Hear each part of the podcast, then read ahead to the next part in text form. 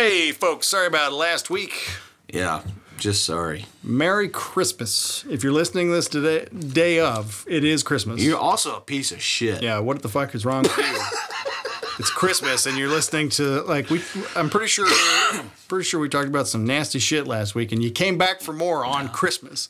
This one was more topical. I think we went more down memory lane. Yeah, it's also- topical, and we also devoted time to the movie. I mean, that's relative. More I think so we than gave we it normally do. Yeah, but more so than normal. What does that mean? We gave it eight minutes instead of five. I don't know. Well, regardless, this was a good one. We went down. I think this one's memory lane. We've got uh, we've got a special song from Blumpkin and Kegel for you. That is a hit. That's coming up. Um, we tried to make this one loosey goosey because it's Christmas. It's the last one of the year. Uh, we're going to keep the intro short in the interest of time. Uh, Merry Christmas to all. And to all, a good night. is that what you wanted? I don't know. Eh, you no, no, I didn't- I didn't want any- like I a just- Kegel thing. No. Merry Christmas to all, and to all. Merry Christmas. All I want for Christmas is Toy Story 4, which is coming out next year. They haven't reached out. I heard the movie is made, But it ain't got Randy Newman. I hear Bruce Springsteen's doing the music. what the fuck, Pixar? Who the fuck is Pharrell? What's this bullshit I hear about not being part of my movie? Motherfucker, no one better tell me that Michael Bublé is in this movie. I just want everyone to know that listens and likes Randy Newman. What you don't get, because this is an audio, Is the every is, time the, we do is, it, the, is the special needs T Rex arms that play piano while we do the voice. both of us too. It's almost like this from the very start. When just- you hear Randy Newman, it's not just a voice. We're also doing special needs T Rex hands playing the piano that's not there. Because that's, I think I know he can play the piano. I do but too. my imagining is that it So, does look yeah. very much like So a when you- retarded tyrannosaur. When you hear Randy Newman, I want you to bring your arms to your chest like little T Rex arms and pretend you're playing a piano that's in the air. That's what we're doing when we You know what's Randy crazy now for me personally is when I hear Randy Newman outside of Toy Story Yeah, because like he's fucking phenomenally successful for being not talented. We've discussed this. Yeah. Yeah. But I, I was watching the intro to Major League the other day. Hmm. You know the baseball movie, Charlie Sheen, great film. But it's just like they, they start the song. And it's it's There's a red moon rising on the Cuyahoga River, which is in Cleveland, rolling into Cleveland from the lake. and the whole time I'm watching, I, I find myself doing the retarded tyrannosaur head because I was singing because I love this song. Cleveland, city of lights, they're calling you. But the whole time I just I'm just waving my retarded It's an impulse. tyrannosaur It's hands. second nature. Second nature. You can't do Randy Newman without retarded T Rex hands. This is what you're. ma- We should make this a video podcast. Well, we don't need much. You just download the app Periscope.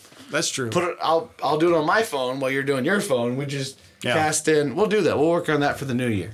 well, uh, enjoy. Happy holidays, Merry Christmas, Happy Kwanzaa, whatever that is. Happy Hanukkah's Kwanzaa? over. Yeah, it's ha- joyous Kwanzaa. is Joyous what they say. Kwanzaa? Yeah. Okay. Hanukkah's over. New Year's is coming. We'll see you in 2019. Auld Lang Syne. And uh, enjoy this episode, uh, which I believe we're titling Terry Funk's Christmas Special. Terry Funk's Christmas special. Holla. Nobody say saw, sex. Nobody saw that coming. No one saw that coming, but you'll understand it. Yeah, no, we'll see you all in 2019. Holla. One year membership in the Jelly of the Month Club. Oh, God. Clark, that's the gift that keeps on giving the whole year. That it is, Edward. That it is indeed. I'm sorry. Clark, But... This isn't the biggest bag over the head punch in the face I ever got. God damn it! Son,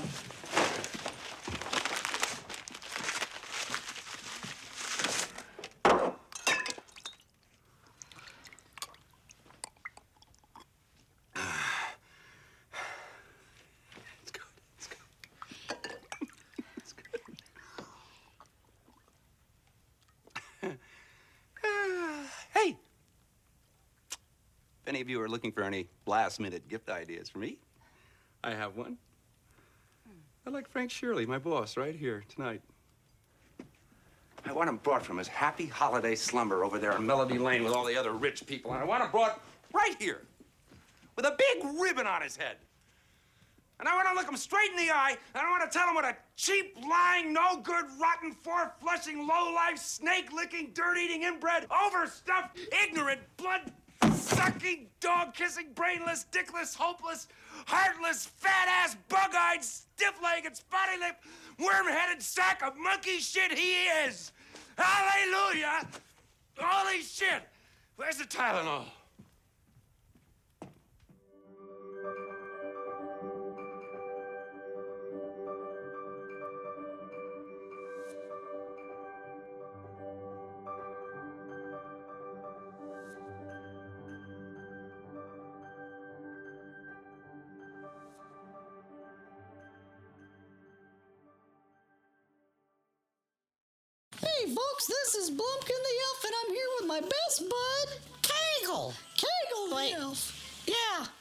Kegel.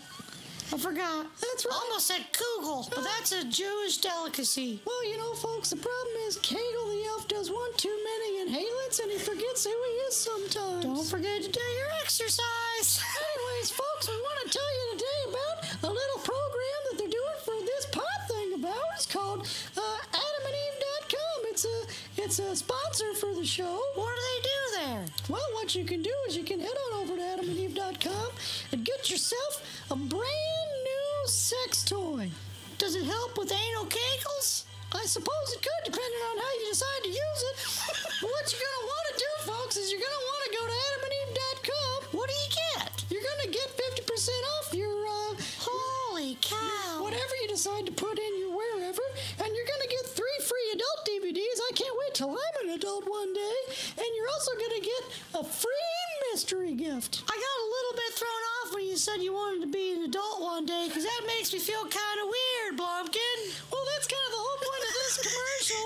You're also gonna get free shipping on the whole. Well, to be fair, we're both elves and we're like a thousand years old, but you make us sound like we're a bunch of little kids talking about anal kegels and butthole pleasures. Well, we do sound like children. I don't think we do. I think we sound like just grown men trying to be a bunch of elves, so it makes me a little off putting. Kegel, I gotta say, I feel like you're getting off topic. Sorry, just don't want the people to think I'm kind of a diddler. It's bad enough being an elf named Kegel, named after good his his proclivity for anal kegels. It's bad enough that way, but then when people start thinking you're a diddler because you're so much attached to the anal side of your, you know, the whole thing. Kegel, what I need to say to you right now is put the shovel down. Anyways, folks, what you're gonna want to do is head on over. All right, we're doing a commercial. I'm sorry. You're gonna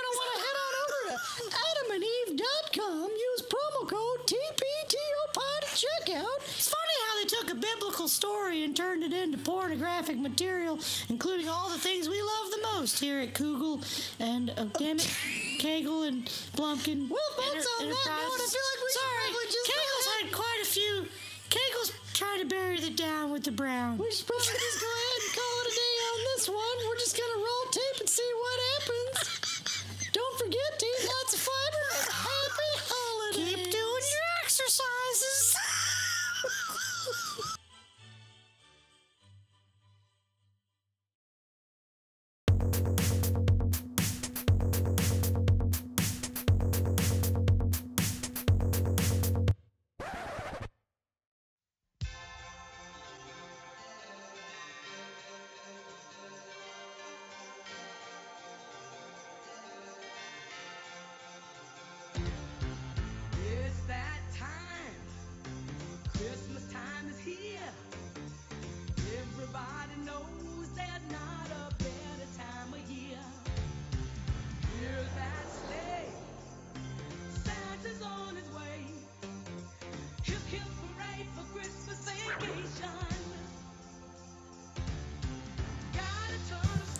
And we're rolling. Yeah. It is officially Christmas, man. The music's in the background. That's okay. Santa's on the way. Christmas vacation. Well, if that's not a good well, if that's not a good giveaway for what today's show is all about, I don't know what is. The greatest Christmas movie ever made. It's definitely a tradition. I if we didn't have Christmas Eve obligations to see family and relatives, I've uh, told Kristen from like day one, like I want the Christmas Eve tradition to be make cookies and watch Christmas Vacation. Oh, it's the only only really tradition that our side ever had. What watching Christmas Vacation? Yeah, And it was like the one movie where it's like you know you were when you were a kid, you knew like you probably weren't supposed to be watching this. yeah. It was like it was a R. It was a hard R that got a pass because it's Christmas. Was it R? I think it is R, but it's not a hard R. There's no oh, nudity or anything. PG thirteen back when it was made. It's probably R now, but I don't think it was R then. I think it's R. It's National Lampoon. I don't think they've made a PG-13 I'll ah, look movie. it up. You keep talking, I'll look it up. There's no nudity, but they say fuck at least Twice. twice, and I think I think you get an R for that alone. So, but yeah, if you're listening to this on the day, first of all, You what- should be. What's wrong with you? Second of all, thanks. Uh, today is Christmas, and if you're listening to this uh, tomorrow, yesterday was Christmas, um, and we want to say Merry Christmas to all of you, and we hope you enjoy the uh, little disgusting and inappropriate treat we have lined up for you from Blumpkin and Kegel. If you haven't heard it already, I haven't figured out where we're going to work that in. It's kind of slow, so I feel like I feel like maybe we put it in the middle or the end. I don't feel like you start strong with a song like that. Of course, we could do it after the intro. What am I asking? I was trying to. I was trying. You're looking up what uh, Christmas It's Vacation is. PG-13. Oh, okay. All right. Well, there you go. What's funny? This is this intro is deceiving because this was on T, uh, AMC the other night, and it started right at the beginning, and Albry was just like locked in because it's a Santa animation. Yeah. And then once it cuts to this, she was like, "What the fuck?" so yeah, this isn't an animated movie, Yeah. even though it seems like it's gonna be. Give it. Give it 12 years. You're gonna love it. Yeah, that's a good call. By the time she's you know 14, 15, this will this will be her jam. It's funny. like, Oh, come, let us adore him. Christ the Lord. Deck the halls with boughs of holly. Take it, Russ. Take it, Russ. Take it, Russ. It's so funny when you see John, Johnny Galecki. It's like what a career he had on Yeah. his hands, and he didn't even know it. She'll see it later, Clark. Her eyes are frozen. Her eyes are frozen. Dad, did you bring a saw? You think? What do you think Doug Kenney would think about this film? Uh, I don't know. I think, I mean, we've talked about this before. In terms of the vacations, this is the best one in my opinion. Well, Vacation is the best one. Vacation, uh, it, we can, we don't need to argue because clearly it won't go anywhere. But Vacation is the best one. This, this here, let's hear me out, please, before you give grunty groanies. This one stands alone. Okay. It might bear the title of National Lampoon's Christmas Vacation, but no one ever says National Lampoon's. This one, this has become its own entity. Yeah. It's become it's become Christmas tree ornaments. It's become T-shirts. It's become sweaters. There's been like three or four years in a row where I have Googled, um, what's the moose's name? Wally? Wally, Wally eggnog mugs. You- they're they're out there. They're out there. They're, expensive, They're So I have never gotten them. Eh, I know they're expensive because my mom always wanted them. Yeah. And when I had first, as a minor adult, Mm-hmm. had money, I was like, I'm gonna get her some of those Wally Christmas mugs she's always wanted. Yeah. And I was like, oh shit. Yeah. Those motherfuckers are sixty dollars Yeah, for four. I know. I'm not doing that shit. that's a lot. I love you, but I'm not doing that. Uh, but no, I'm saying this one stands alone if you gauged it by the whole National Lampoon's repu- reputation. Yeah. However, if you gauge it movie to movie, I'm heavy towards the original Vacation. Maybe so. But It just had it just it was one. It was the original. Mm-hmm. Two, it's c- comedic value. It's on par. yeah. To me, it's on par. Now, like like I said, You shouldn't have a license to drive an automobile. yeah, well, he drags the dog. It's got it all. What's wild? Hard six coming out. when he's in the. He's, you know what I'm talking about? When he's got he's got her in the Yeah. in, in the in the uh, sleeping bag. Well, and I love when he wild opens- animal because the dog's coming in. I'm going for it, honey. I love when he opens the cabin like, oh, this cabin smells terrible. And uh, this is your cabin. yeah, What's wild is that's the Bride of Frankenstein.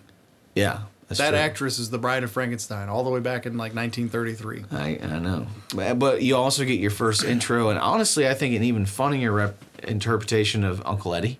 Yeah. giving him the white shoes. You got the you got the kid saying, I got, you you have Tetris? No, but I got a stack of nudie books this high. I mean, it's just got Yeah. it's just layered as fuck, and it's so good. So I'm not saying I don't compare the two films. I don't, but I think Well, if you're going to Vacation rank is a better film. all right. So if you're going to go Vacation One, Christmas Vacation Two, where do you rank European and Vegas? I don't even rank them.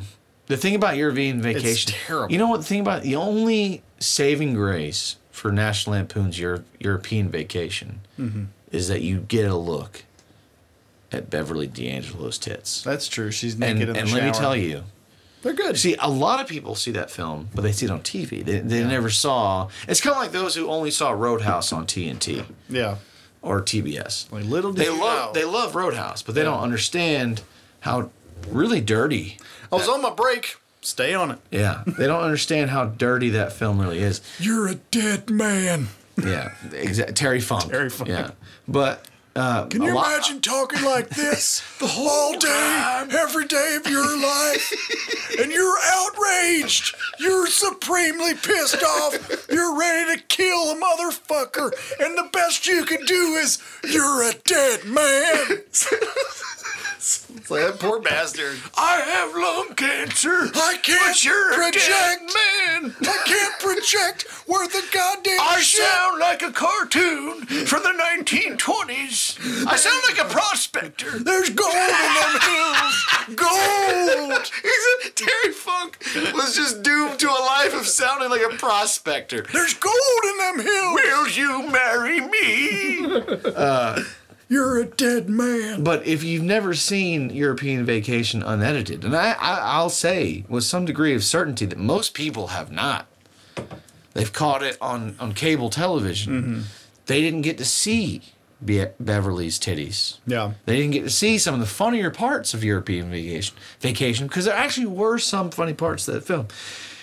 That being said, European Vacation is dead last. That was a money grab. We Yeah. all know what it was. Well, I, I, I mean, What makes me sad about Europe- European Vacation was that you did have potential. You had Eric Idle, yeah, a small Getting bit part, doing doing very British things. You had you had great stuff that was there. It was just it was just a money grab. Vegas Vacation also a money grab, but it has Uncle Eddie. yeah, Uncle Eddie changes things. yeah. Well, and uh, I, I mean, not no offense to the the actors, but I don't like the Russ and Audrey from Vegas from uh, European Vacation. Because they're horrible. the Russ and Audrey from Vegas Vacation. Ah, at least Audrey. Sorry about the rust. But still, he's funny too. Like, I don't know. I put a dollar and I got a car. I put a dollar and I got a car. I put a Nick dollar. Papagiorgio. Why don't they know what it's like to be a boy on the town when he's in love? well, my Listen, your name's Nick Papagiorgio. My My from name- Santa my- Fe, New Mexico. Well, my favorite part, well, there's many from Vegas. Because the thing is, I watch Vegas Vacation. It's not a great movie, but it's got Pen Wayne burst Newton. on the plane. that, and then I like when uh, when what's his name? Uh, not Wayne Newton. It's all about Nick Papa Giorgio.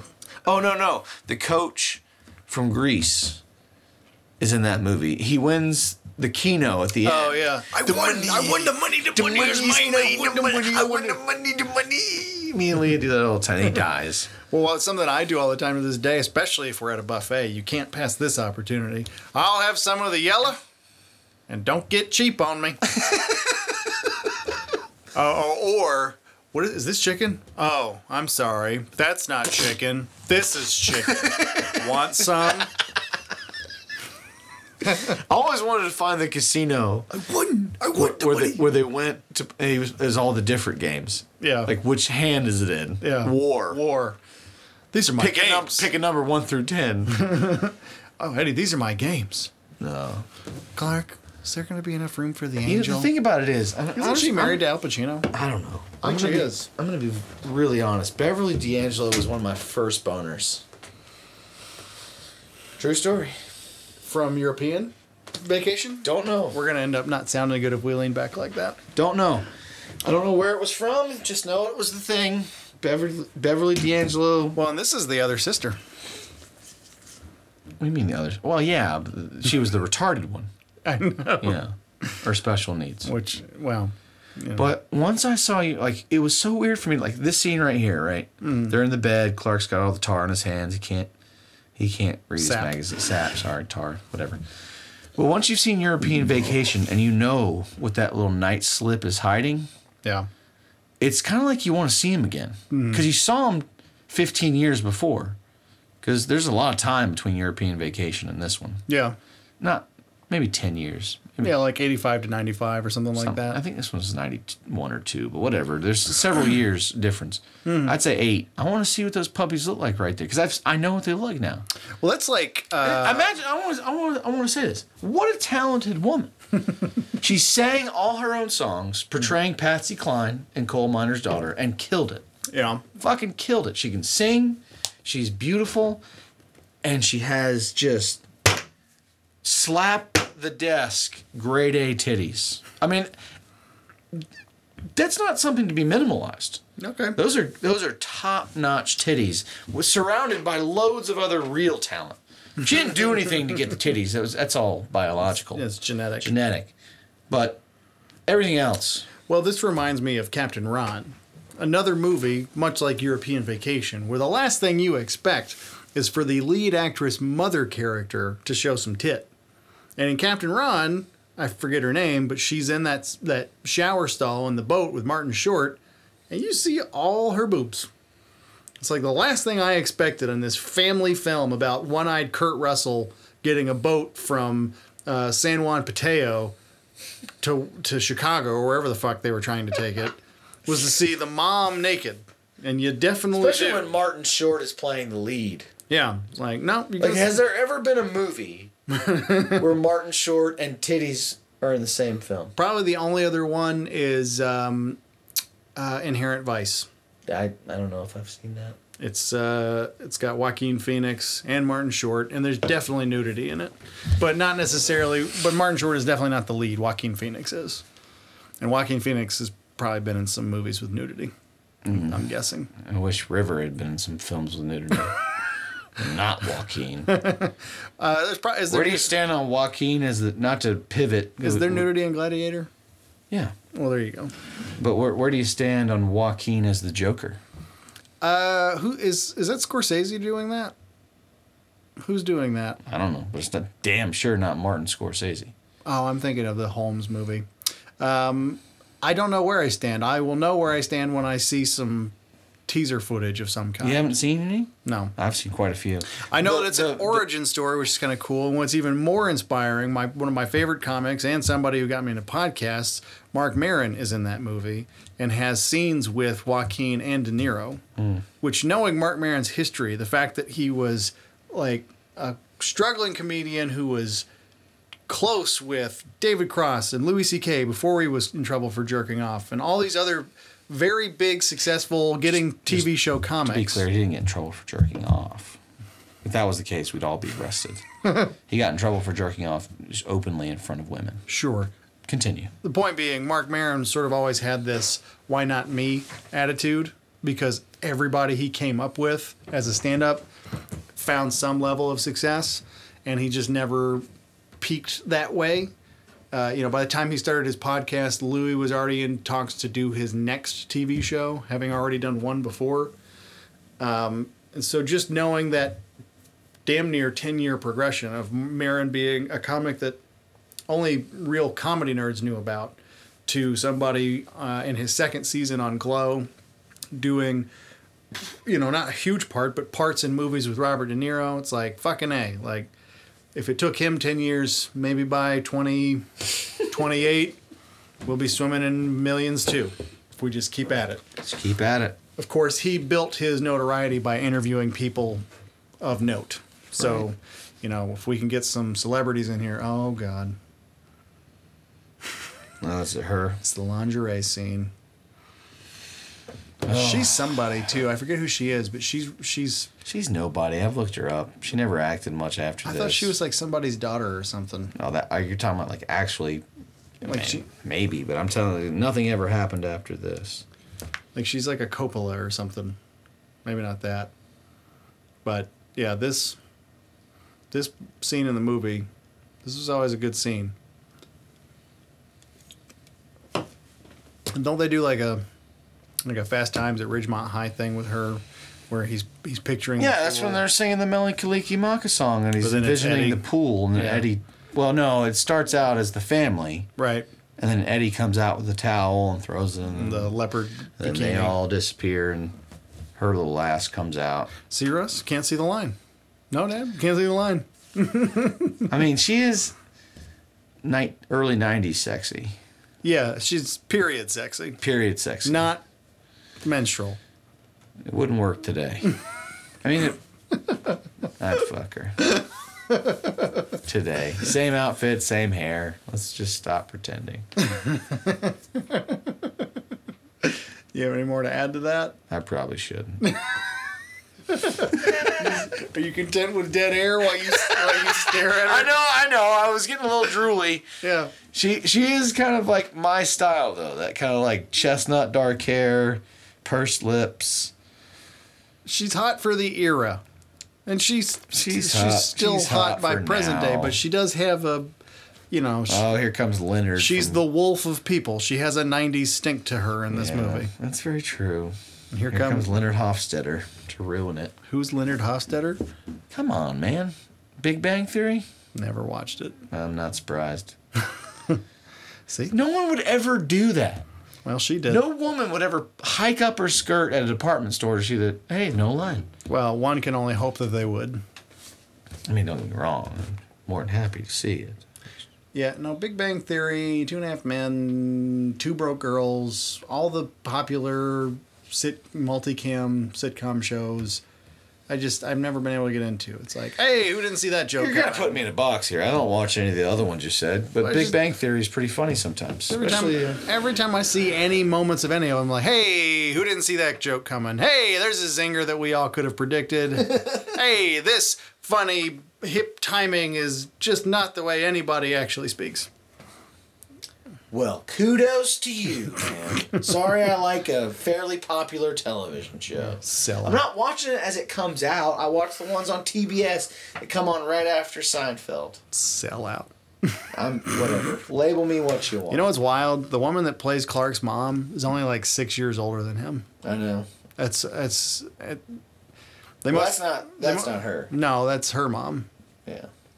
And I believe Art, his father-in-law, I believe he was in Twelve Angry Men I was gonna say With- that's crazy. With just Henry that. Fonda.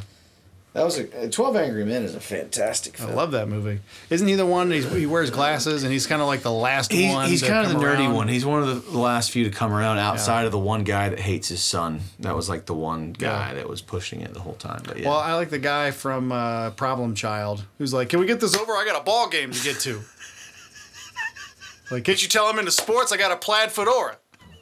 I'm wearing a polo shirt with my suit. You guys are all wearing coats and ties. I'm into sports. I'm a sporting man. sporting man. I got a ball game to get to. He's guilty. He's obviously guilty. Safe sex me for a minute. I gotta pee. Safe sex. Safe sex. I was, we this was on TV the other night, as I said before, and I, I said to Kristen, I said, "I- "We all know who she is. I've never seen this dude in anything else." Imagine that. He turn the probably, sound off. He probably sees this now, and it's just like, fuck, man. I could have been a contender. Not that she, you know, you know what the thing about Julia Louis, right? She's fucking. She was born loaded. Really? Her dad's a billionaire. Well, Dreyfus. That's. I'm not gonna touch that. I'm gonna leave that alone. I don't know what he does. I just know that she was like born into money. Something in Now the she's banking industry. incre- I'm just doing. Given the tenor of our day and age, I'm not touching that. I'm not calling you anything. Okay. But no, she she was born loaded, and I I often wonder like. Normally, you hate on people that come into that kind of thing. Mm. You're born into it. Yeah. But she she's got a talent, man.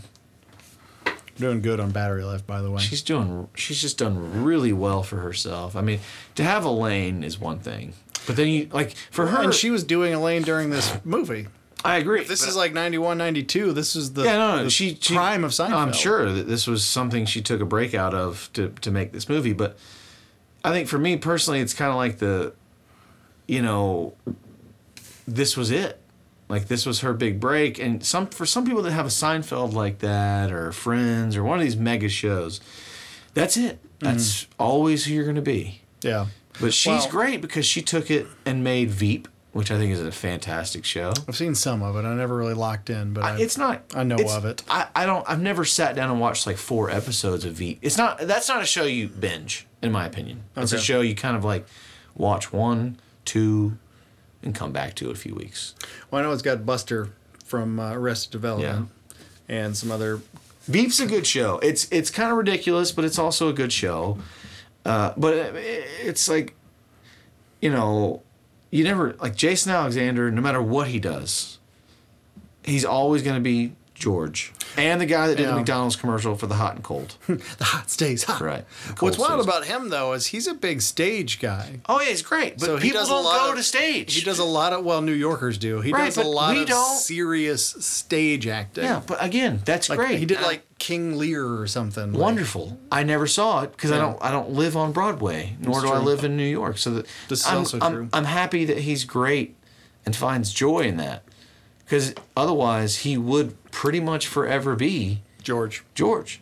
And if not George, he's the guy that tried to rape Julia Roberts in Pretty Woman. That's literally all he has. Well, he was just trying to get her to do her job. And all that being said, all that being said, it's better than being it's better than being Kramer. Kramer. What's his name? Michael Richards. Michael Richards. Which, Yeah. by the way, he did a. Um, You can't frustratingly yell the N word at you a black person it's just, in a it's comedy club. It's never going to go well. You know, even Chris Rock would have told you that's probably Yeah. not going to work. He did a uh, comedians in cars with Yes, Jerry. yeah. Did you see that? I've seen them all, but I don't remember it specifically. You, w- I don't think you've seen it then. Is it a van? No. What do they ride in? Oh, maybe they do, or maybe they don't. I think they Doesn't rode in a van. I just know that he's a fucking crazy person. Yeah, I mean, I remember. I remember He's it. crazy. Yeah, He's not all there. He's like playing chess with homeless people in the streets. kind of like cousin Eddie. I'd prefer to hang out with cousin Eddie. Randy Quaid is He's crazy now on crazy level tonight to he's today. genuinely crazy. yeah, he like lived in Canada for ten years. Yeah, Said the government was trying to kill him. was ma- he was making porno with his wife where she wore a paper plate mask that looked like Rupert Murdoch. Is this real? Oh yeah, No. oh yeah. No, like you're. This is a you wanna, fib. you want to pause the movie and pull it up? Kind of. You're telling me that he was making porn. He was making home porn. Maybe it wasn't Rupert Murdoch, but it was somebody like that. Uh, what's his name? Randy Quaid. Uh, that's not how you spell Quaid. Q. We'll just do Randy Quaid porn. See what happens. No.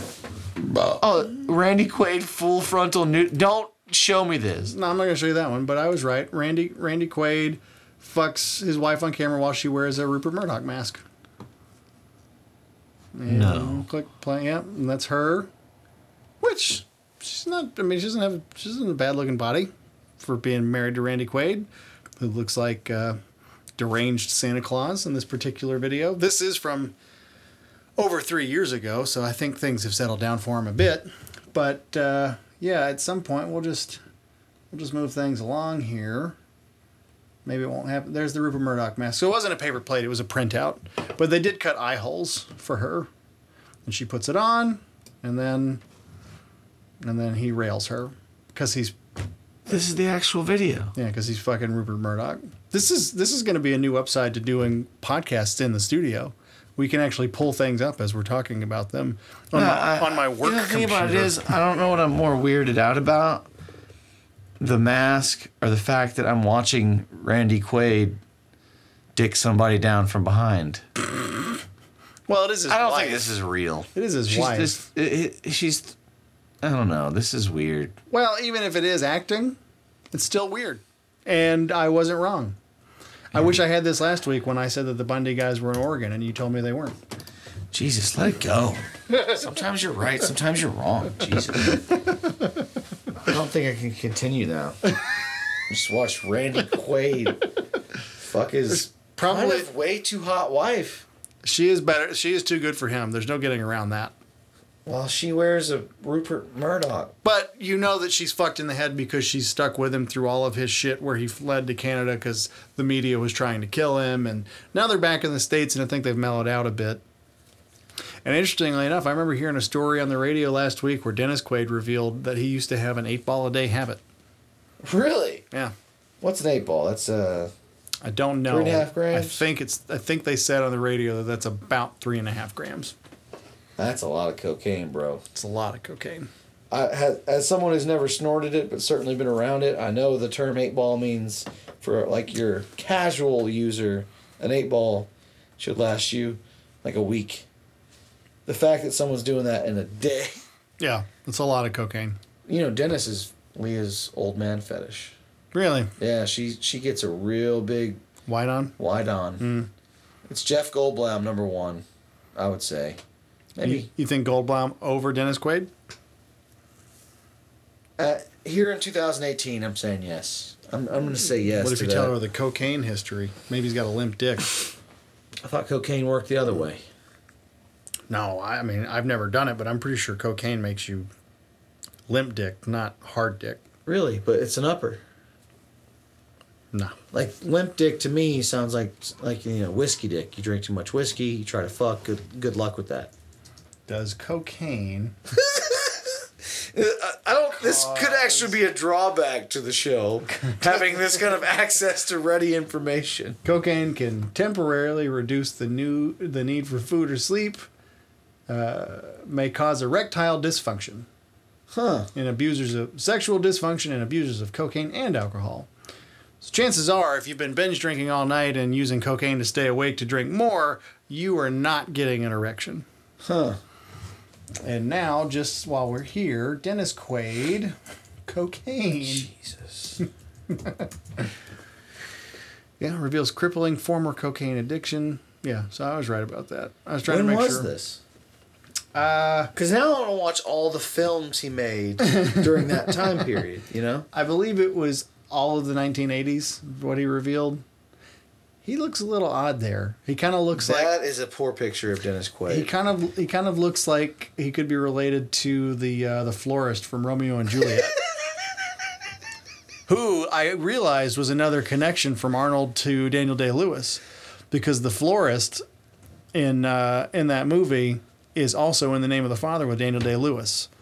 I don't know that actor's name, but he's in the movie with DiCaprio. There was another stair step. But I want to tell the people all the way back on episode 41, I did six steps to get from uh, Daniel Day Lewis to Schwarzenegger. And then on the way home, I called you with a three stepper, if you recall. yeah, I do. Yeah, I mean, I, like I said, Ironside to Christian Bale to Wes Studi. That's your three step right there. There Who would have thought that Wes Studi is how you get from Daniel Day Lewis to Arnold Schwarzenegger? I'm not surprised. We've mentioned Wes Studi on here before. He's been a reg- he's been a, kind of a regular mention. Nobody says Kentucky. Hey, there's a scene here. This is a scene where Clark's in the attic. Christmas is a time of year. Love the song, love Ray Charles, but there's a big part of this right here. It's just about to happen where he's he's hiding Christmas presents. And he finds old Christmas presents. He finds a Mother's Day present Oh, from okay. 1982. I want to know what's in that motherfucker. He just blows it off. I want to know why he has to hide them to this degree. They're wrapped. Yeah, just put them under a tree. Put them under a tree. Hide them in plain sight. You're gonna know if somebody peeked if the paper's been ripped. And I also want to know, like, can you, if you got accidentally closed up in an attic, can you really not get out? I'm sure you could. Like, I'm pretty sure if the if my attic door, which is not exactly like this one, his ladder is the the steps slide, my steps fold. Regardless, you put your enough body weight on it and push it down. It's Gonna go down. and then you can just push the ladder open and get down. I, I not There's to poke whole- not to poke holes in this movie, but you could get out of the attic. there's attic. a lot of reasons to poke holes. One, if you see the ladder, if if the attic's open, no dumb bitch is just gonna shut it. There's a, there's someone up there. well, Ray Romano's would. Ray Romano's That's mom true. would. There are a lot of holes. Though. Raymond. Yeah, I like I like that he gets stuck up there. This got my favorite line from the movie too, where she's like, "I'm sure Clark would want to come with us. He's got a car. He can drive. I have I've to got to eat." eat. Gotta take my back pills. He's got a car. He can drive. He's got a car. I he have can to eat. I, I can take my back pill. I'm sure Clark would want to come with us. Such a good line. That's what, that's what Leah's favorite too. He's got a car. He can drive. I have to eat so I can take my back pill. well, I mean, there's so many good lines in this movie. Like, well, I had a lot of help from Jack Daniels. when I was a kid, I didn't know that Jack Daniels was whiskey, and I never understood why that was funny. It's like, who's Jack Now we understand and totally understand it completely. Well, and then also when the lights don't work, which has already happened, like, if you need any help, I'll be upstairs I'll be asleep. upstairs asleep. this movie's, you know, it's like the more you talk about it, you're more like this is the best one, and it might be. Maybe I'm going back on my original estimate. You about ready to do some kissing? So good, so good, dude. Hallelujah! Holy shit! Forgive me, my cousin's heart is bigger than his brain. Thanks, Thank Clark. you, Clark.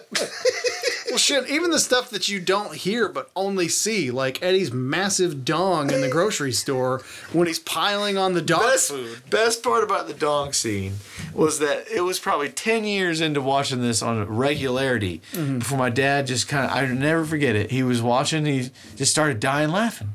Now, we'd watch this movie 10, maybe not me, but a lot of times. And we were like, what's so funny? He's like, look at his dick. it took him years to notice the outline of that massive phallus. Yeah. And it was just like the funny part had always been that they're broke, but he's got all this money for dog food, not presents, but just dog food for Yeah. for snots. Yeah. But now I can't watch that scene without seeing that fucking flopper, and maybe wondering if it's real now. You know what, Clark? Why don't you give me a little bit of money for you two? Get yourself something Real, real nice. Sorry, Leah's asking for some. We're about to go out of town, so she needs a lot of contact info. I thought you were going to say condoms. Um, No. nope. Never again. I don't wear those. Uh, yeah, and I was going to say all of a sudden you're getting texts on when you're going to be home. It's like, hey, you're not doing the podcast at home anymore. No, it's just she needs this. She needs contact info because you know you got someone watching the dog for six days, and then they have to leave, and because it's Christmas, someone's gonna come pick up the dog and take him back to her house. But we also have someone else coming to watch the cat for six days, so it's a very intricate process.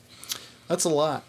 It is. But I suppose it the intricacy is better than the expense of just old fashioned boarding. No doubt.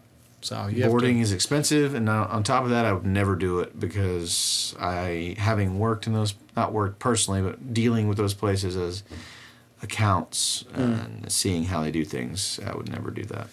Yeah, back in the day when we had to go out of town when we still lived in the city, we would take Monster to this um, dog daycare down in the city, and they have like videos set up so you can you can log on and watch them in the middle of the day, and that was fine because it literally was like playtime for eight hours, and then they all get their own little private kennel, which is just cages next to each other, so they still mm-hmm. see one another, and they just all hang out and eat and go to sleep and wake up and run around and sniff each other's asses and fuck and fight over rope toys and play. And he just would do that for six days straight, Yeah. and then we'd pick him up and pay like a five hundred dollar bill.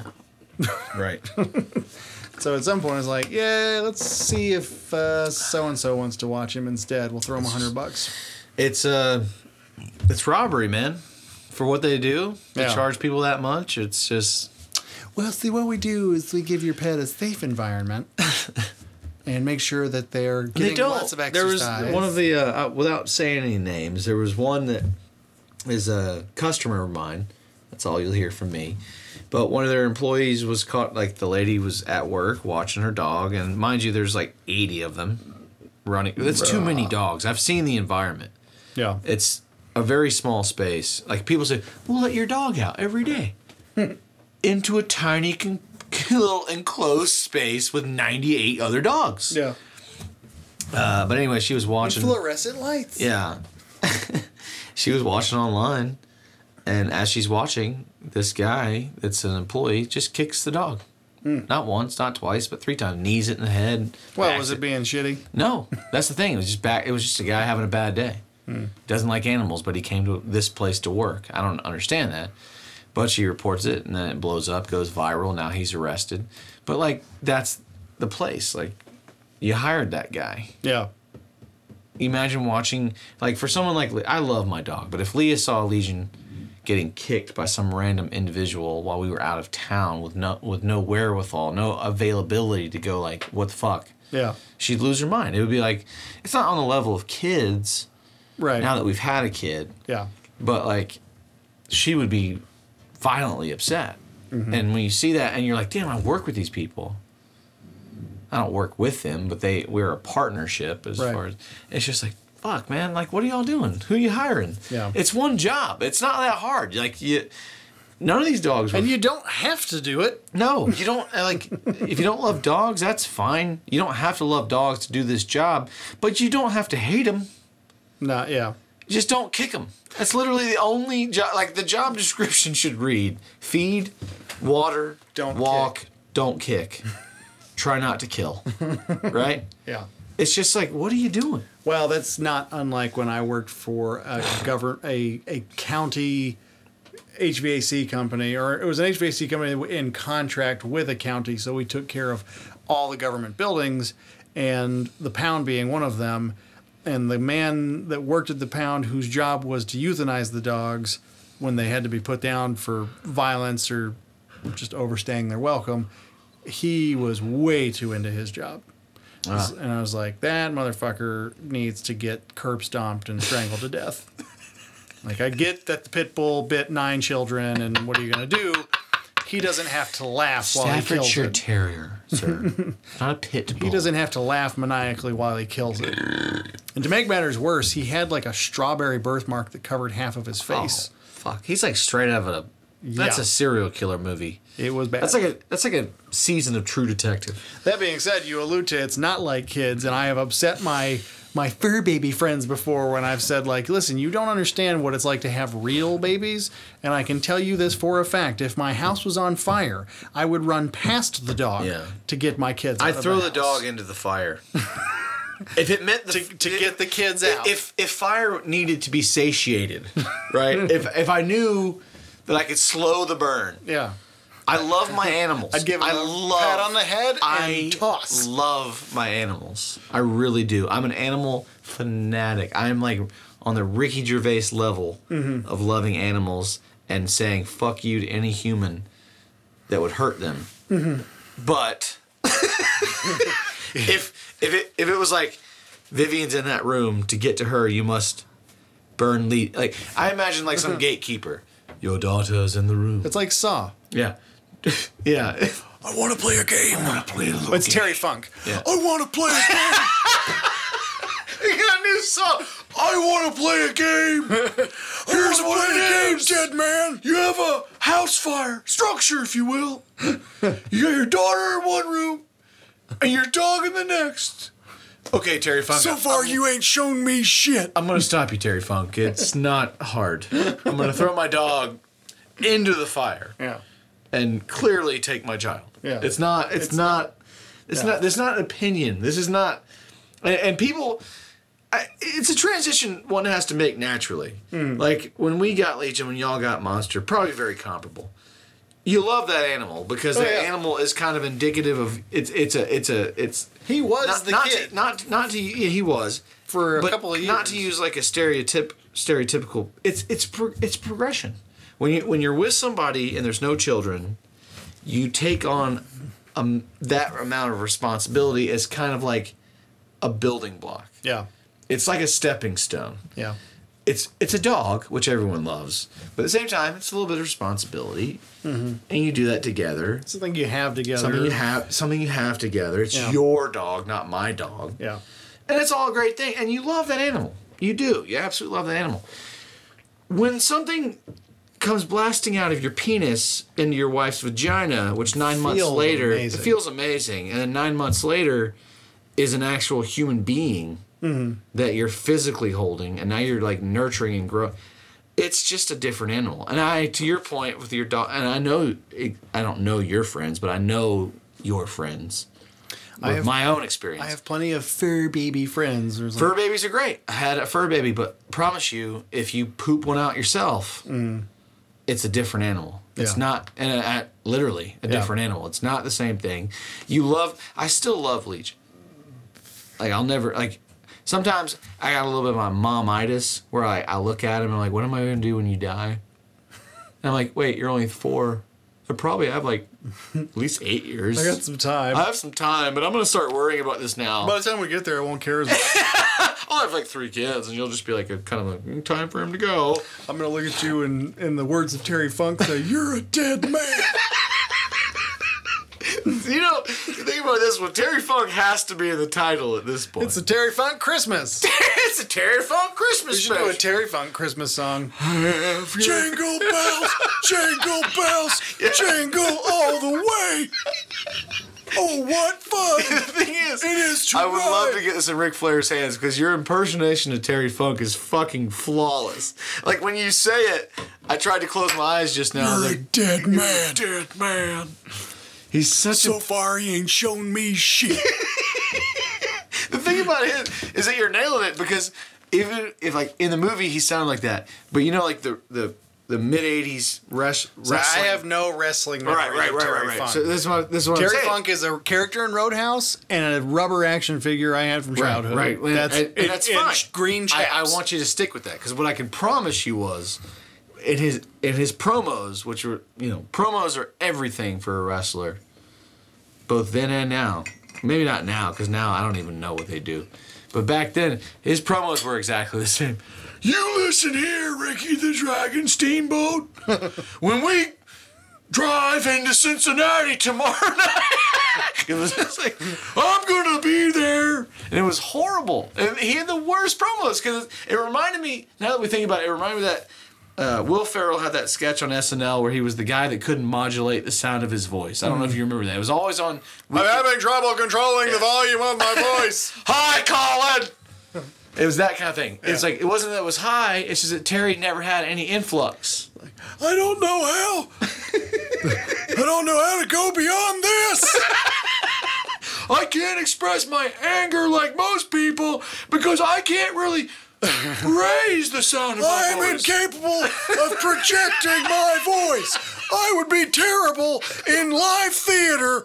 Nobody would hear me on the back row. They say when you do stage performing, perform to the back. I would be a terrible theater actor. I can give you a solid first four rows. So far, you ain't shown me shit. That's all I got. He See, I'm staying and you're going. Yeah, I think I think this is a Terry Funk's musical Christmas hour. Terry Funk Christmas Hour. Terry Funk's magical Christmas special. Has he been in other movies? Or is it I just- don't know. Just wrestling in I mean, Roadhouse. You have you- here we are. You're right in front. You're in your office. You have every access to see. Nah, I don't want to Google anymore. Yeah, Terry Funk's IMDb. Have we done page. Roadhouse? If not, we need to do Roadhouse. We should. Well, we, need to, we need a DVD or we need we, we need the real version. I We have a DVD. Okay. If we keep doing this here, which I vote we do because this is going well, we can do Roadhouse here. Uh, those are those mugs we were talking about. Uh, yeah, I think we should do Roadhouse. I also think I said it in a previous episode. I feel like we should start the year off with House Guest. I'm down with something with Sinbad in it. We've already done the Jingle If not All the Way. House Guest, we do uh, First Kid. I forgot about that one. Is he a Secret Service agent in that Yeah, one? and he protects the first kid. Yeah, I know that. I get the first kid thing. And the oldest son from uh, Home Improvement is the bully at the school. Oh Brad. my god. Brad, Brad. What was Well- the last name on that show? Taylor. Yeah. Yeah, Brad Taylor. Remember when the youngest one went goth in the final years when Jonathan Taylor Thomas got left the show? I, I don't. I don't remember. Whatever happened to him? JTT? He was like every girl's heartthrob until like '98, and made that Tom and Huck movie with Brad Renfro, who's Hey, dead. Don't hate on that movie. a that was good actually movie. a good flick. Injun good Joe flick. couldn't make that today. Could not make that. Can't say today. Injun Joe today. You can say First People Joe. What a remake! Who stabbed this man? It was probably First People Joe or Native American Joe.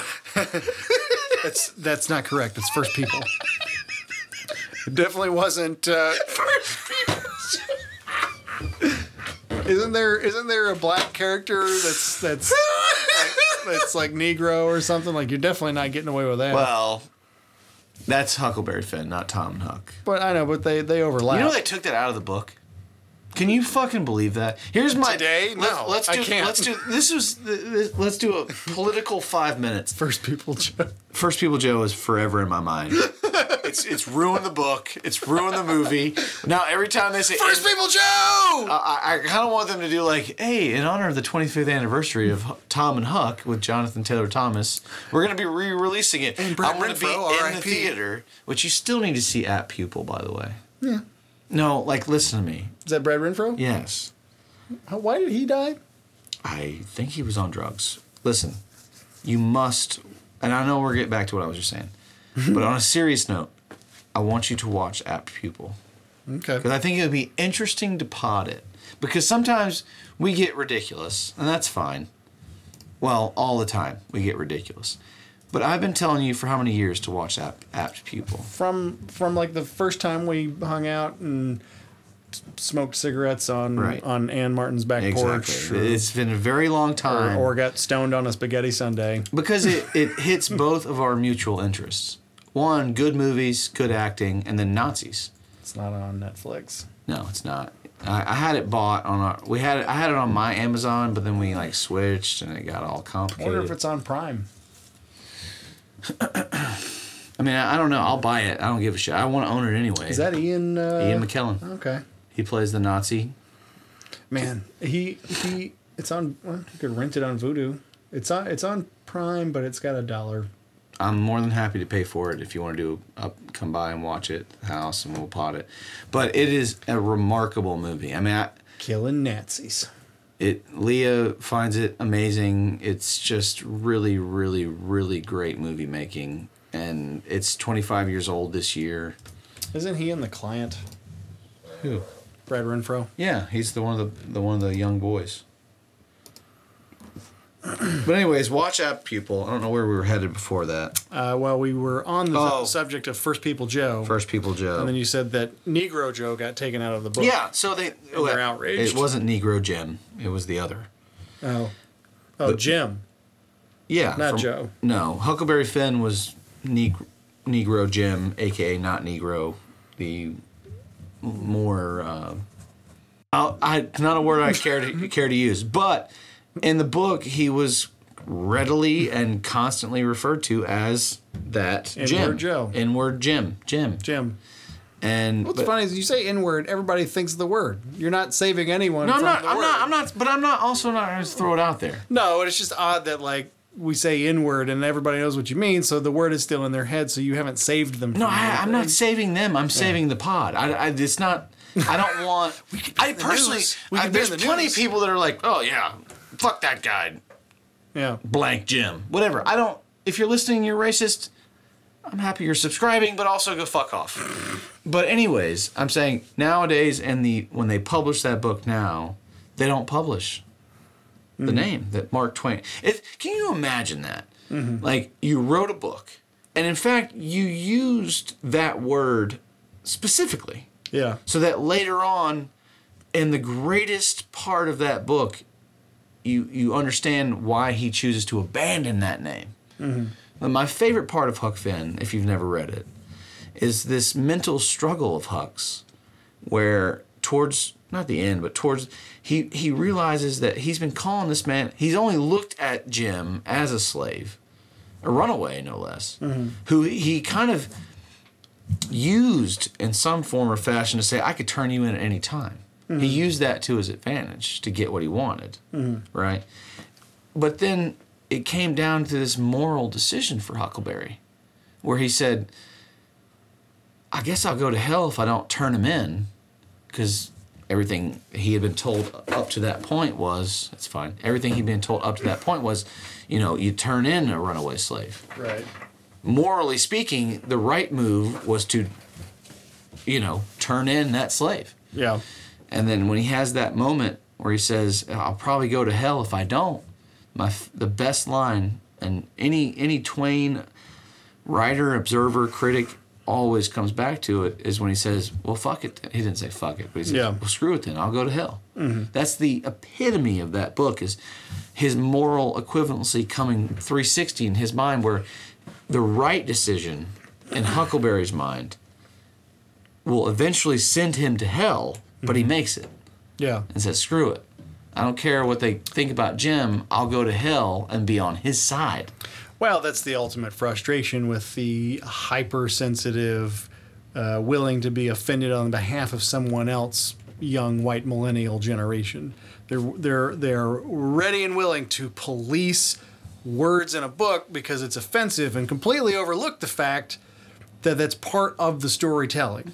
Yeah. Like they're all over fucking Facebook right now for the fact over the fact that Rudolph is the story of being bullied and taken advantage of unless you have something of value to offer. And it's like, yeah, that's kind of the story, but do you not understand how stories work? Like you have to have some tragedy up front to have a good resolution at the end. Yeah. Can we not be pussies? Well, I know, and that, but that, and that's an argument we we've discussed on on the pod before. It's for all my issues with uh, the the retards of the world, and we can talk about that. In a he messaged you. Well, I messaged him as kind of in jest after many uh, drinks. Um, and But he wrote back. He wrote back, which I didn't expect.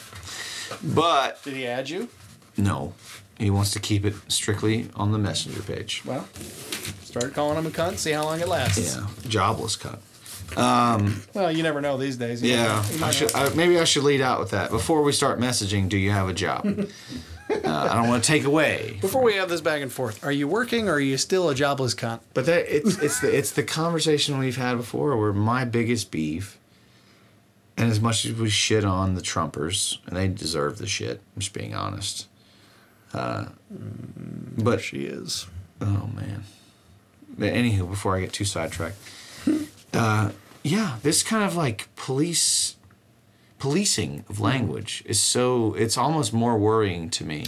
It's not liberal. It, but it's not liberal. Liberals But it is. used to fight for free speech on college No, campuses. and I- I now know- they shut it down. No, I know, but used to be and are are not the same things. So now we live in an age where the liberals are pushing this forward. Yeah. And, Well- e- and and even listen, even when they don't, here's the problem now. Like say the Starbucks Christmas cup from a few years ago.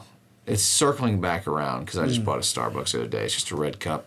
It's got no Christmas on it, no snowflakes, whatever, which is actually kind of ironic. But anyways, If I was if I ran Starbucks next year, I'd say, all right, here, listen, this is what we're gonna do this year. We're gonna do a white cup with a full color photograph quality image of baby Jesus in the manger, Mm-hmm. and that's what we're doing this year.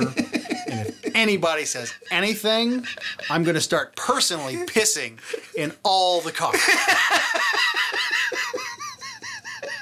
and next I will go to every store nationwide. Next year, we're doing royal blue cups with stars of David. and if anybody says anything about that, And you don't even want to know what I have planned for Kwanzaa.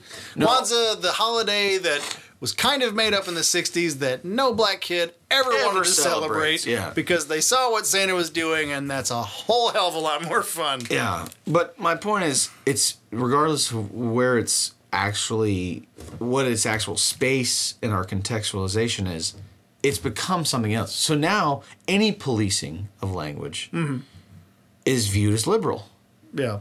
It, it's something conservatives grab onto, a- even though it's a false narrative, almost 50% of the time. Yeah. It should be a false narrative 90% of the time, but that's the problem that liberals have, Yeah. is that they do want to hang on to this narrative of what you can and can't say.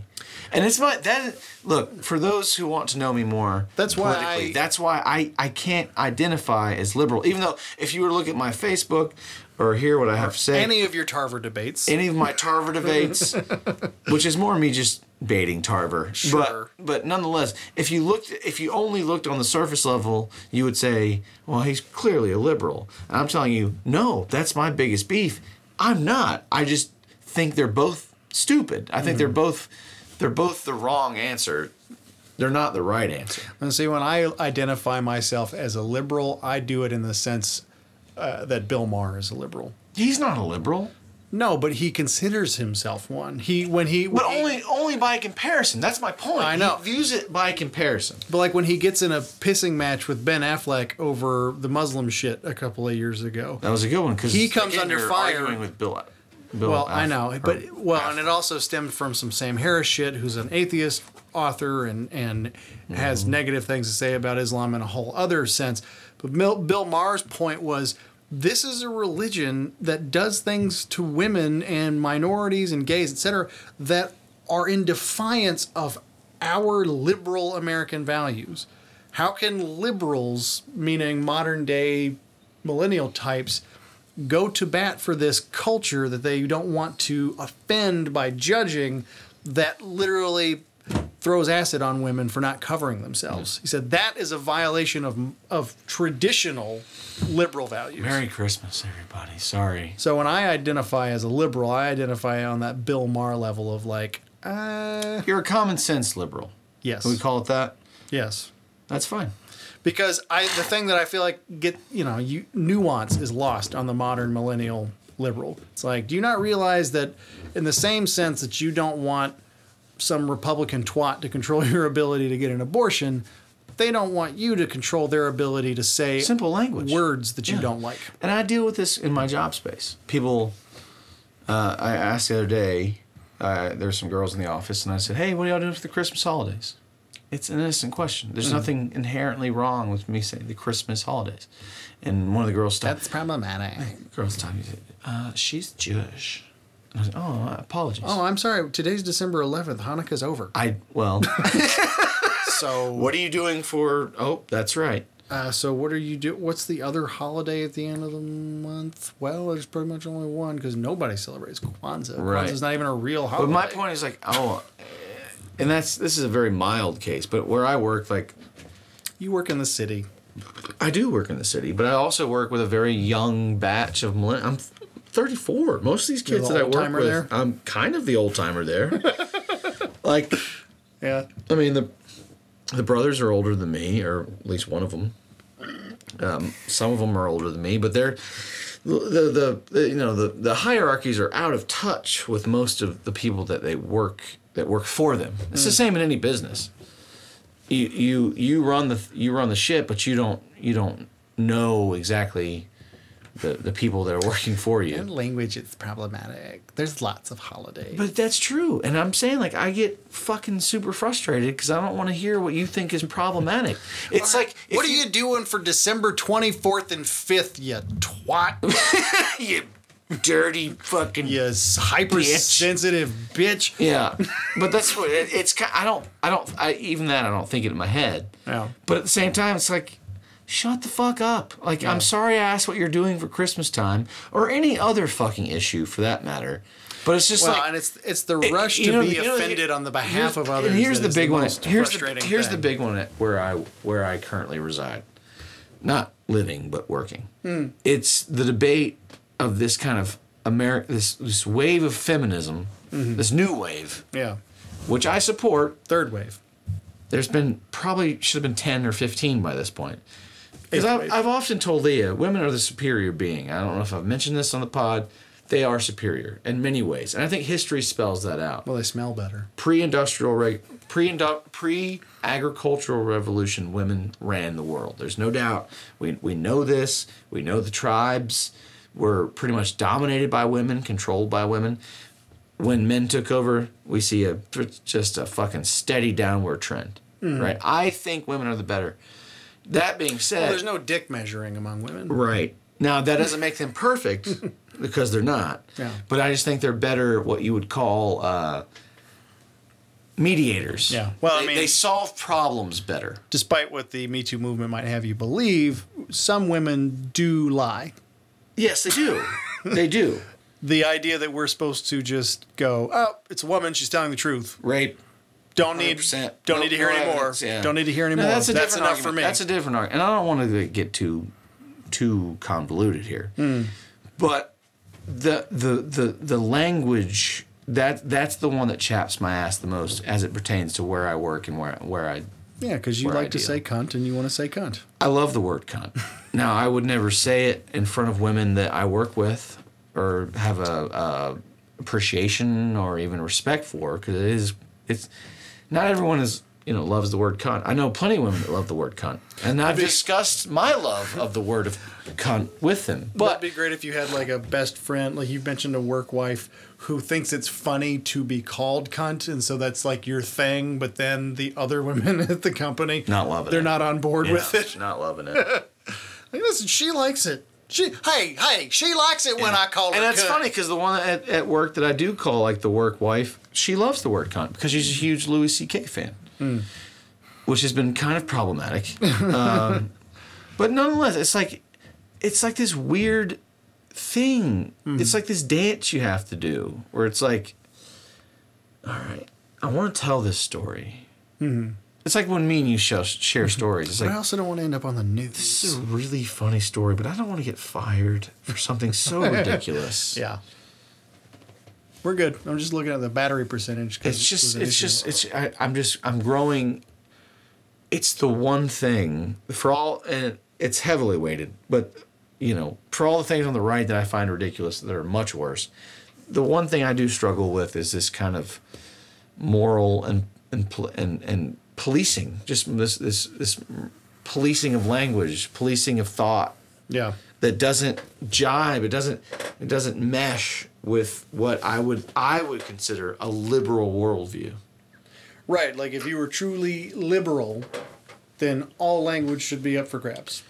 yes yeah The idea that you're policing something like right language is it's not it's a just it's just really strange thing. because It's those actually a conservative. thing. right those who would want to who are often very eager to put Trump into this like Nazi category. Very happy to do it. I've mm-hmm. seen I've seen it all the time. I tell people stop doing that shit. It's stupid.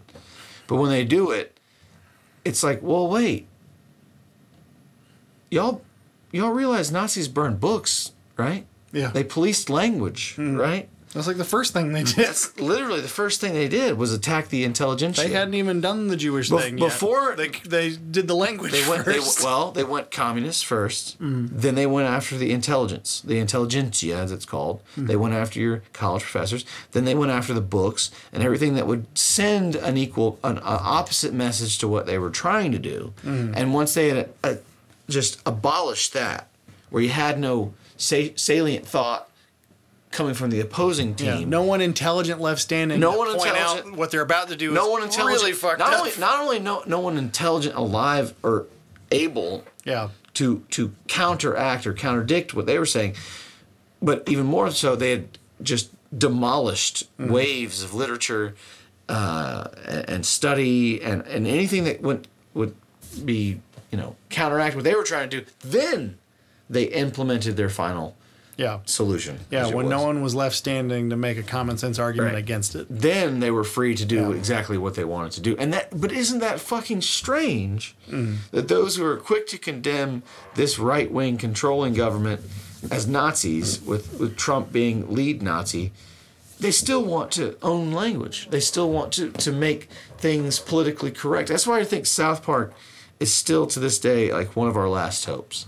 When Yeah. you put PC Principal out there and he's I mean, I, what can you say? The guy, it's a perfectly written part. Yeah. Masculine man, Ray Bans, right? You have a you have an you have an opinion of what he's going to say in your mind based Yeah. on his appearance, and then he comes out, bro, I can't say those words, bro. I'm PC principal. You can't say that anymore. What do you mean I can't say that anymore? That's Yeah. what they're trying to do. They're literally trying to say, you can't say that. Yeah. And think about this: like if we did get successful, we do this for us now, and mm-hmm. for those we love and people that come back. And I don't care if it's for fifty people or fifty thousand. I still love doing it. But if we did hit big, can you imagine the shitstorm? And keeping in mind that our political values that we've shared on the show are mm-hmm. in line With more with more left than more the right. left than the right. We've shit on Trump a lot more than we've centrist supported him. and leftists would love it. Mm-hmm. Republicans, not so much. But it, we know some of them clearly still listen yeah, because we don't try to go down that path. But think about it. If we actually went big, and what would happen is, of course, they would go back. They would send some fucking intern to listen to uh, 50 episodes. So go to roughly episode four. What is that? Like 140 hours? If you're listening now, sir or ma'am or child, just go to episode four. We talk about Bayer aspirin. It's ugly and weird, and we I, can. by the way, I, I did some studies just to full circle. Yeah. I did. I did. I went back and read some stuff about Hugo Boss. You were fucking spot on. yeah, I know. Dude's a piece of shit. Makes a great sport coat, though. Let's. uh I need to pause for a pee break, so let's. uh Safe sex. Safe sex. And I can chop it up later.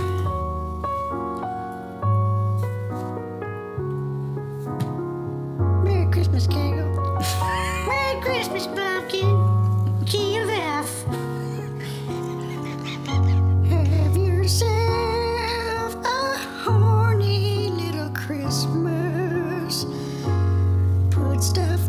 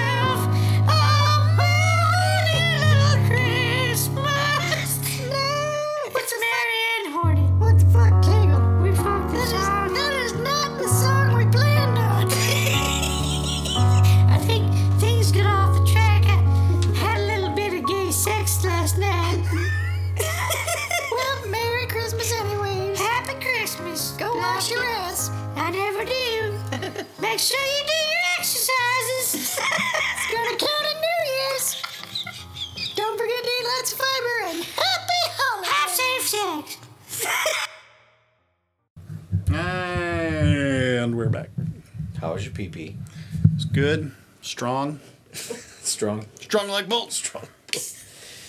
I wonder what the. uh Can we do anything Christmassy? Like this is Christmas. Can you imagine? I was well. What I was gonna say was where you asked. I was I was going to make it Christmassy, considering the last fifteen minutes of political hour here on NPR. But uh, like, uh, This is my farewell episode, so yeah, the uh, kills many bear would would his Christmas special would be pretty pretty sweet, like a Christmas party at the tribe. He'd bring I back still- double the animals. I still like the idea. Some some men are longer than others. Your mother has been telling you stories about me.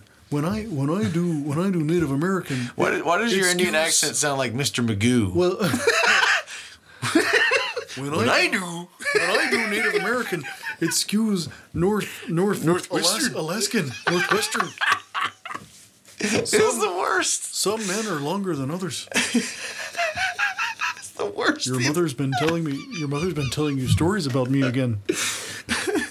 yeah, Ireland, it's mine. Mankato, Minnesota. Anywho, Yeah, Christmas. What's your uh, what's what's your favorite favoritist Christmas Christmas memory? Well, that's I don't want to go there. What I was gonna say, what?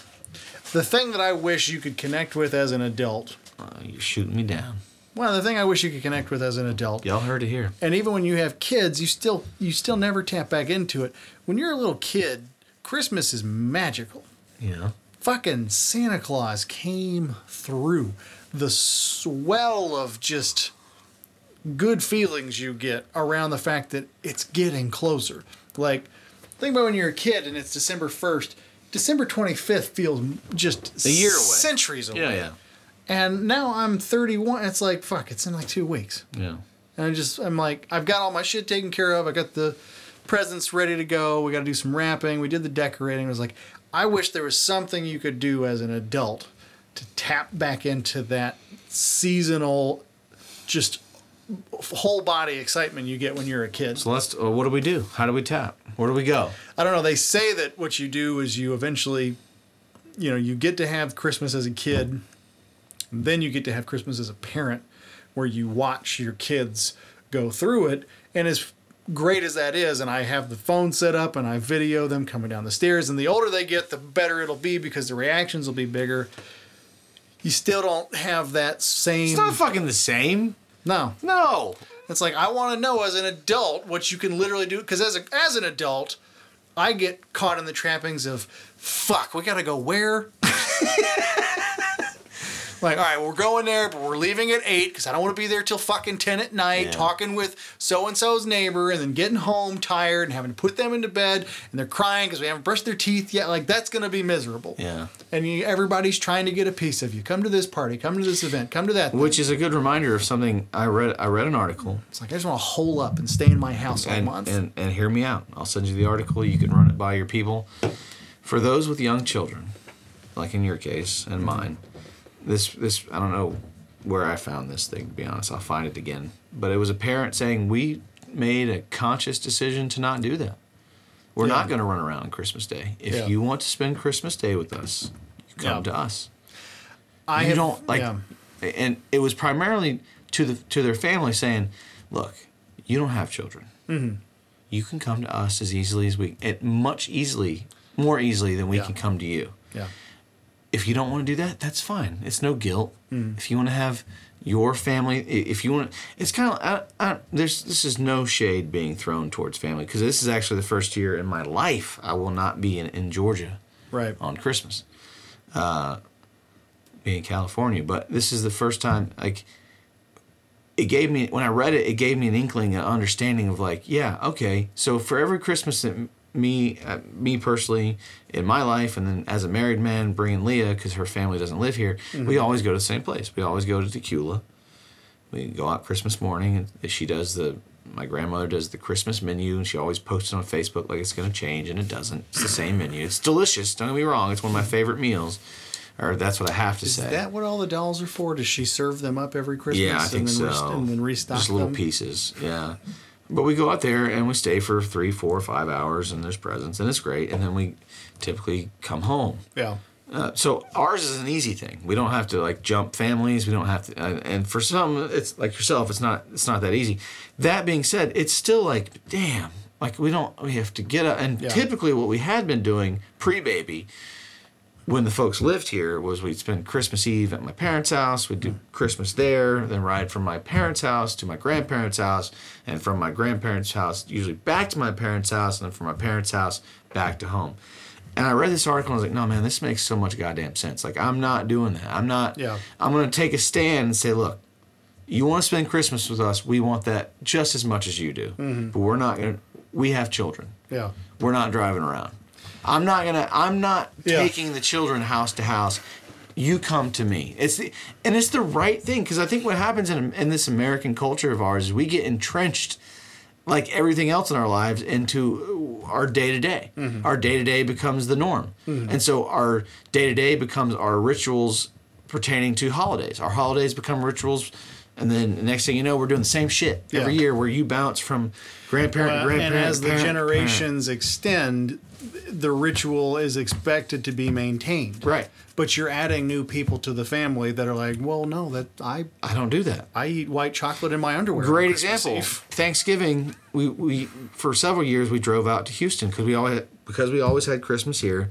We would drive out to Houston. It was mm-hmm. a miserable fucking drive to go see her parents out. Mm-hmm. And then you end up in Houston. Yeah, it's just bad enough. It's bad enough driving to Houston, let alone getting there. Driving to Houston is bad, but Yeah. getting to Houston is actually worse. That's what I used to say about driving to Winter Haven, Florida, which is just shy of uh, uh, wherever uh, uh, Lakeland, Florida. Which Yeah. is it's like not only is it an eight-hour drive that's terrible, your destination is not the beautiful sunny beaches of Florida. right. You're in just middle. You're in You're in the middle. You're in the top of the ass crack of Florida.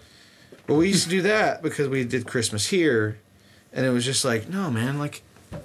I don't remember where I was going with this, but it, it it's just it's not any Well, good. it could it would potentially be more complicated if you had, not that I'm saying that I do, if you had overbearing Oh, I know. I- hold on. that lived 30 minutes away. Sure enough. But here's what I was saying about a lot that. more I, complicated. I was giving it more context than what I originally thought. So we were going out there for like our third or fourth Thanksgiving, and Leah's sister, half sister, her husband was Italian. He he says he is. He looks about as white as me and you. So, but I like Italian food, right?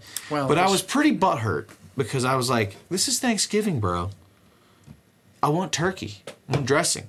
I want all the things." You that- shared this on Thanksgiving. yeah. Yeah. And we had Italian. It was amazing. Yeah. And I'd never go back. Hmm. And that was an eye-opening event for me of saying like, let go of what you Of think tradition. of tradition. Yeah. And embrace something new. And then it just so happened on the heels of that, I read this article like, we love our family, but we they they had to take a hard line. Yeah. And they knew that there would be ramifications. And she's and this person, this author, she spelled it out. Like there were. There were people that were like, This is we've done this every year. And so, and she and her thing was like, Well, we Yeah. don't have to. Yeah. Nothing. This isn't concrete. It's not Yeah. the Constitution. Yeah. Even the Constitution has amendments. Yeah. It's you don't have to do this. And I think that's where we're kind of headed now. Is like an understanding that we're not going to be behooving to anyone's traditions. Mm-hmm. Well, I have some things to say to unpack some of that. There are two perspectives on this, and as a parent now, I recognize that the day is coming where I will have done the same thing year to year to year with my daughters, but then they may eventually meet boys and get married, and they may not want to come do all those things. And as their dad, who's clinging to every bit of his kids as he can, I will be maybe not on the outside like to where it sees that the way they see it, but on the inside I might be upset that they're not doing that they're not coming over for Christmas vacation on Christmas Eve anymore. This is what we do every year. Yeah, well, Benjamin and his family, they watch your awkward is that going to be when. Adelaide's boyfriend slash husband is Yeah. Well, uh, his family watches European Vacation every Christmas. What? Well, that's what we're gonna do this year, and we're gonna stay home with our cats. What? So, like, when I think about like in my in my particular case, when I think about my in-laws, and I know how much they every year since we were dating, married, etc. Kristen's family, they don't listen, so I'm not worried about them hearing this. Every year, like, do you guys want to spend the night on Christmas Eve? It's like, no. We're no, we have our own place. And then when I bought a house, I, in my head I was thinking, God damn it, I pay a mortgage. I bought a fucking tree. I'm having Christmas morning in my fucking house, not at yours. Yeah. And then when we had kids, they still asked, why don't you spend the night here? You could have Christmas morning here. Because we go there in the morning anyway. So why not already be here? Where do they live? Marietta. Okay. It's like because Santa Claus visits us at our house. Are you really going to rob me of my children's earliest years of Christmas morning with Santa because you need us here? They want all their kids and their wives to spend. They want some big family Norman Rockwell Christmas, and it's like I get it. I'll want my daughters to be at home every day of the year too. Eventually, one day, I understand that clingy parenting impulse. But like, really, I can't have Christmas with my wife and kids in the morning. Like, that's not cool. And her family has this tradition they do every year that they will not break. Christmas Eve, they go to one family's house and have an Italian feast. And it is good. We try and go every other year because it's too much to go every year. Christmas night, all those same people, who are not family, by the way, they come over to my in law's house and they have Christmas dinner there. The third day, which they've kind of gotten away from, where you can kind of see the slippery slope of this tradition eroding, they would go to the third family's house and have a day after Christmas game day. That's kind of gone away. We never went to that. It was like, two days is enough. I can only small talk with the same people two days in a row. Mm-hmm. The point being, there's always this pressure of come do all of the things that we do. And I said when Adelaide was a baby, was like, there's going to come a day where we're going to have to get together with all of the Jennings tribe and pick a day like December 21st to have Christmas. Because on Christmas morning, my ass isn't going anywhere. Anywhere. When I was a kid, we did the runaround thing for a little bit, but eventually mom and dad drew a hard line. We started having Christmas with our grandmother, uh, you know, at her house or up in the mountains on like the 18th. Yep. And then we would have Christmas with my dad's mom and sister and whoever else was around uh, on like the 21st. And then Christmas Eve, we just kind of stayed in and tried to go to bed early, even though we couldn't sleep because Santa was coming. And on Christmas morning, we didn't do shit. We got up, we got opened our presents, Santa, stockings, breakfast, lunch. You played with your shit all day. And then for a number of years, the tradition was to go to my dad's great uncle's house for dinner that night, which as kids, we never wanted to do because you don't want to leave all your stuff. You just got all this cool new stuff from Santa. The last thing you want to do is go eat dinner in someone's hot house. And anybody listening who's been there will know that my great uncle Bobby's house was always 90 fucking degrees. All the fat Seems like you're afflicted by hot houses, yeah, the all the fat men in the family would gather near the back door and crack it open to get some relief. And as I got older and fatter, I became one of them. But the point being, I, I've said to my in-laws passively over the last few Christmases, like, hey, this is great, but one day we're not going to come over here on Christmas morning. And what my parents eventually did, and I don't think our shared grandmother ever did this, understandably, but my dad's mom did, they eventually put it out and said, hey, listen, on Christmas Day, if you want to see the kids and the stuff they got and us, we would love to have you over. Yep. We will not come to you. No, that's where I'm headed. And my dad's mom, she used to come over every Christmas around 8:30, 9 in the morning. We were already up, all the shit was already open. We got to show her what Santa brought. She'd eat breakfast with us and hang out during the day, and that was that. And I've said to Kristen, like, that day is coming. And I know her family won't be on board because they're still asking us to spend the night on Christmas Eve like we're children. So it's like, I know they're going to push back, but that day is coming. And we're going to have to draw a hard line where we say, look, either get on our page and come to our don't. house, Yeah. Or we'll see you when we see you. Like, Or set, or, or or set it, set a different date. You want see, us that's- to sp- you want to spend the night on the twentieth? We'll, Yeah. we'll consider it. that's the thing. And I know this about my in laws. That wouldn't work. Wouldn't satiate it. For example, and I'm not throwing shade and I'm not complaining and I love them, but for example, uh, for Thanksgiving, my sister in law wasn't going to be in town because she was doing a late honeymoon to the Maldives. So, because of that, Kristen's mom said, let's have Thanksgiving. It was like December 5th. She said, let's have Thanksgiving with Lauren and everybody here while she's in town since we're not going to see her actually on Thanksgiving. And mean November fifth. yeah, like early November. yeah, November you said 5th. December. Sorry. 5th. So we did that. And we had our and then we had said like we're going to have Thanksgiving just with Brent's family cuz we're rotating year to year anyways and it's their turn. And then as Thanksgiving got closer, Kristen started getting phone calls. Will we see you at all that day? Your aunt and uncle are coming. Well, mom, you said it was okay that we don't come because Lauren's going to be out of town. Oh, yeah, I forgot. Well, can we see you anyways? It's like it wasn't good enough. So even if we did do that, the day of would still matter. Yeah. I mean, that's just the way they they they value that tradition. That's just the way they are. It happened to my dad, that great uncle that hosted Christmas dinner. All that side of the family, after so many years of that, kind of got together and and sort of like a meeting of the minds, and we're like, we can't, we can't do this anymore. We don't want to do Christmas dinner anymore. It's it's exhausting. The kids are getting older. We don't want to do it. They and they looked at my dad and they said, "Why don't you host a Christmas dinner a few nights early, and then we're all free and clear." And he ran it by their great uncle. He was cool with it. My dad hosted something. They did lasagna. It was fun. Da da da da. And at the end of that night, the great uncle said, "Just so everybody knows, we're still having Christmas dinner at our house." And all the people who got together and begged my dad to host an early Christmas dinner out of guilt still went. Still went, yeah. And my dad got shit from all of them for not being there. And he said, and he basically said, "Fuck all y'all." Like, no, you came to me and we did the thing you wanted to do. I'm not going. Tough shit. Yeah. And to this day, our family is the only one that doesn't go to that dinner. They all still go. Yeah. Point being, like some people just won't let go of that. Well, I think it speaks to kind of a general, across the board, uh, misconception about tradition. We, we hang on to a thing for so long that it becomes contentious, and I, Yeah. I don't want to get there. So that's when I read that. When I read that, I was like, "This is gonna be us." And and, and the thing is, at the end of the day, your in-laws, my in-laws, who I don't have to worry about as much because they are not here. Yeah, they're hours away versus 40 minutes. Yeah, they're eleven to twelve. The expectation for you to show up for half the day on Christmas Yeah, isn't quite not the there. same. But that being said, like the expectation should not. Let me rephrase.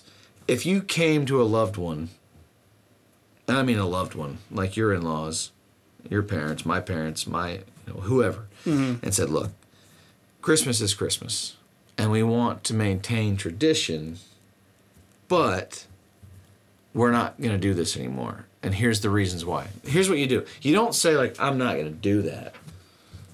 It's like it's not like you. We're not gonna be there. Hey, listen, motherfucker. Listen, motherfucker. You listen to me, motherfucker. You ain't shown me shit. so far, you ain't shown me shit. Terry Funk Christmas special. uh, but no, like it, it's not like you're laying down a hard line. You're just saying this is what. It, it, packaging is everything. So you say, Do it in writing. well, writing's great. Yeah. And because writing is like anything else. A note, a letter, you can get your mind down on paper far better. It's like anything, any other conversation. If it was just me and you talking, I would leave. Didn't matter, like podcast or not. I know I'm going to leave here in 20 minutes, but God damn it, I had something I really wanted to say. Yeah. But paper takes that out of the equation because you're going to get that down. You have time. Yeah, and I can't respond. Right. Because you've already said it. yeah, you're going to get my point without any kind of human emotion Yeah. or at least face to face human emotion. But if someone balks at that, at like whether it's even if it's not handwritten, even if it's like just you and Kristen or me and Leah sitting down saying this is what we want to do, this is what we're going to do, not this is what we want to do, this is what Listen, we're going to do. listen, to Kristen and I have decided that Christmas is going to be BDSM time of the year. and it's going to be full leather whips and chains for two days. Get on board. We're gonna celebrate Krampus. We're going Krampus. get on board or stay home. Right. But this is what you're not doing. You're simply saying this is what we've chosen to do. We want we want to spend the holiday with you, mm. but you're gonna need to come to us. Yeah. We have the small children. Traveling for us is harder. I know that for you, you've got maybe you have multiple people with small children. Mm. Then that's a whole other thing. Let's have a conversation. Well, that's when you have to say, like, is everybody free the night of the 19th? Let's get Exactly. together and do Christmas Right. then. And it'll be, the kids will love, that was the great thing about as, as a kid. Dude, I loved it. It was like You we had have five yeah, Christmases. you had Christmas night five times. We You- got presents on the 19th, presents on the 21st, presents on the 23rd. Yeah. We always got a present. And then- uh, usually a pretty shitty present on, on Christmas Eve, and then of course you have Christmas and Day. then, and then in some cases, and well, for many years, we got money after Christmas Oh, in yeah. fucking Barnesville. Oh, yeah. It's like, well, we're doing Christmas in Barnesville on the 28th. Like, well, it's not Christmas anymore. Who cares? You're going to get 50 bucks in a card. Cool, let's go. Barnesville, man, it was just Those down are there. Christmases. Just down there, it's quite a place. it was a weird feeling to drive through there and be like, it's been. So, I've been through for work purposes, just kind of driven through. Well, there's no more ties down there anymore, really. I mean, No. there, there's, I mean, loosely, but No, no, I know, but I'm just saying when you drive through it now as an adult, it's just a strange place. Yeah. Because at its core, it is a beautiful little town. Mm-hmm. It really is. It's just old world. It's Mayberry. It's got all the indicators. You can li- as you drive in, you're like, "Yep, this was the black side of town," and then you literally cross railroad. Railroad tracks, tracks. and you're in the white side watch of town. watch Barnesville like over the next 10 years become like hipster haven. I think it could. Like they all. But the, like, the thing, I mean, you had, just you had that TV show in. with Amy Adams. Yeah. Um, don't know the name of it, but they Sharper Objects. Sharper Objects. They filmed the entire thing down there. I mean, you can Dad's all gung ho about it. He's like, when Oh, I you know. watched it, he's like, that's that, that's that, that's that. And he knows everywhere. We drove through there. That's He's the like, outside of that, but the inside's not what that Yeah. is. But it's that's the inside that of this. down, over but it used to be that. Like he knows everything. He Yeah. knows what it used, the building used to be. And, you know, you're hearing the stories, and you're just like, when I was a kid, Barnesville was just somewhere you're like, mm, Do we have to eat the food? Um, beyond that, just like Barnesville, because you knew that meant at minimum, at minimum, Two three- hours in the three, three hours in the car round Two trip. three hours in the car, and shitty presents, shitty food, weird little dog. weird people. Pe- yeah, like just across the board, just kid, no kids bueno. around your age that you don't know. You know you're gonna see a crack addict. And her and her husband and their crack addict kids. Like you just knew you were walking into a situation. You're gonna see food that you would never question, like popcorn, but you're gonna question it. yeah. Like, can It- we does that this? lasagna was it supposed to have a cigarette butt in it? Is was that part of the ingredients? Does does rotisserie chicken go in lasagna? just just eat just eat around it. Just eat it. Just eat around it. Just eat it, damn it. well, the only thing that was gonna good be outta here in was 10 like minutes. the peach cobbler, and even that looks suspect. I remember that. She, Yeah. Hey, to Anne's credit, or I don't know, uh, maybe I'm my memories, but she would always have a cobbler that was delicious. now, but the thing was, once you had eaten the lasagna, Yeah. you're pretty much turned off. Well, and the other thing, I don't remember what year it was, but one of those kids was just walked around with his fingers in his nose and mouth, just touching every touching pastry. yeah. She's like, "Don't eat the." Co-. I remember. I think Kristen was there that I- year. I- I know And she reached for something. I said, "Don't, Don't do it. Don't eat that." Yeah, she don't said, "Why?" that. I was like, "I'll tell you later." and she thought I was kidding. And when we eventually, I was like, "That, that little kid was just That little crackheaded son. just fingers and nose and mouth on everything. Yeah. Like you would have definitely gone home." That being said. I think that one of my favorite memories was the one of the Christmases. The one of the, I think it was probably the last last one, or not the last. You, you probably might remember that we were, we had snuck outside to have a dip. So we Well, that- because we couldn't smoke. that was the last one at that house. There was there was a few after where we went to places instead. There, Yeah. was, there was the restaurant that looked like The a cats. bomb shelter with Yeah, all the, cats, where Brian didn't eat. and then there was another restaurant that was like a, a very long restaurant yeah. with like horse shit on the wall. Not horse shit, but No, I know you're talking. wagon wheels and stuff. The, the last one at that house was when me and you snuck outside to sneak off and have a Have a quick dip. dip. and then Ann came outside smoking and cigarettes. smoked a cigarette and looked at us. and then we shared a moment though. Yeah, like Ann came. like, hey, we're all addicted to the same thing. Hey, we all have a nicotine addiction. That's Hey, that's cool. I wish you hadn't cooked. but I love you now. But I wish there wasn't. Is that a bulldog?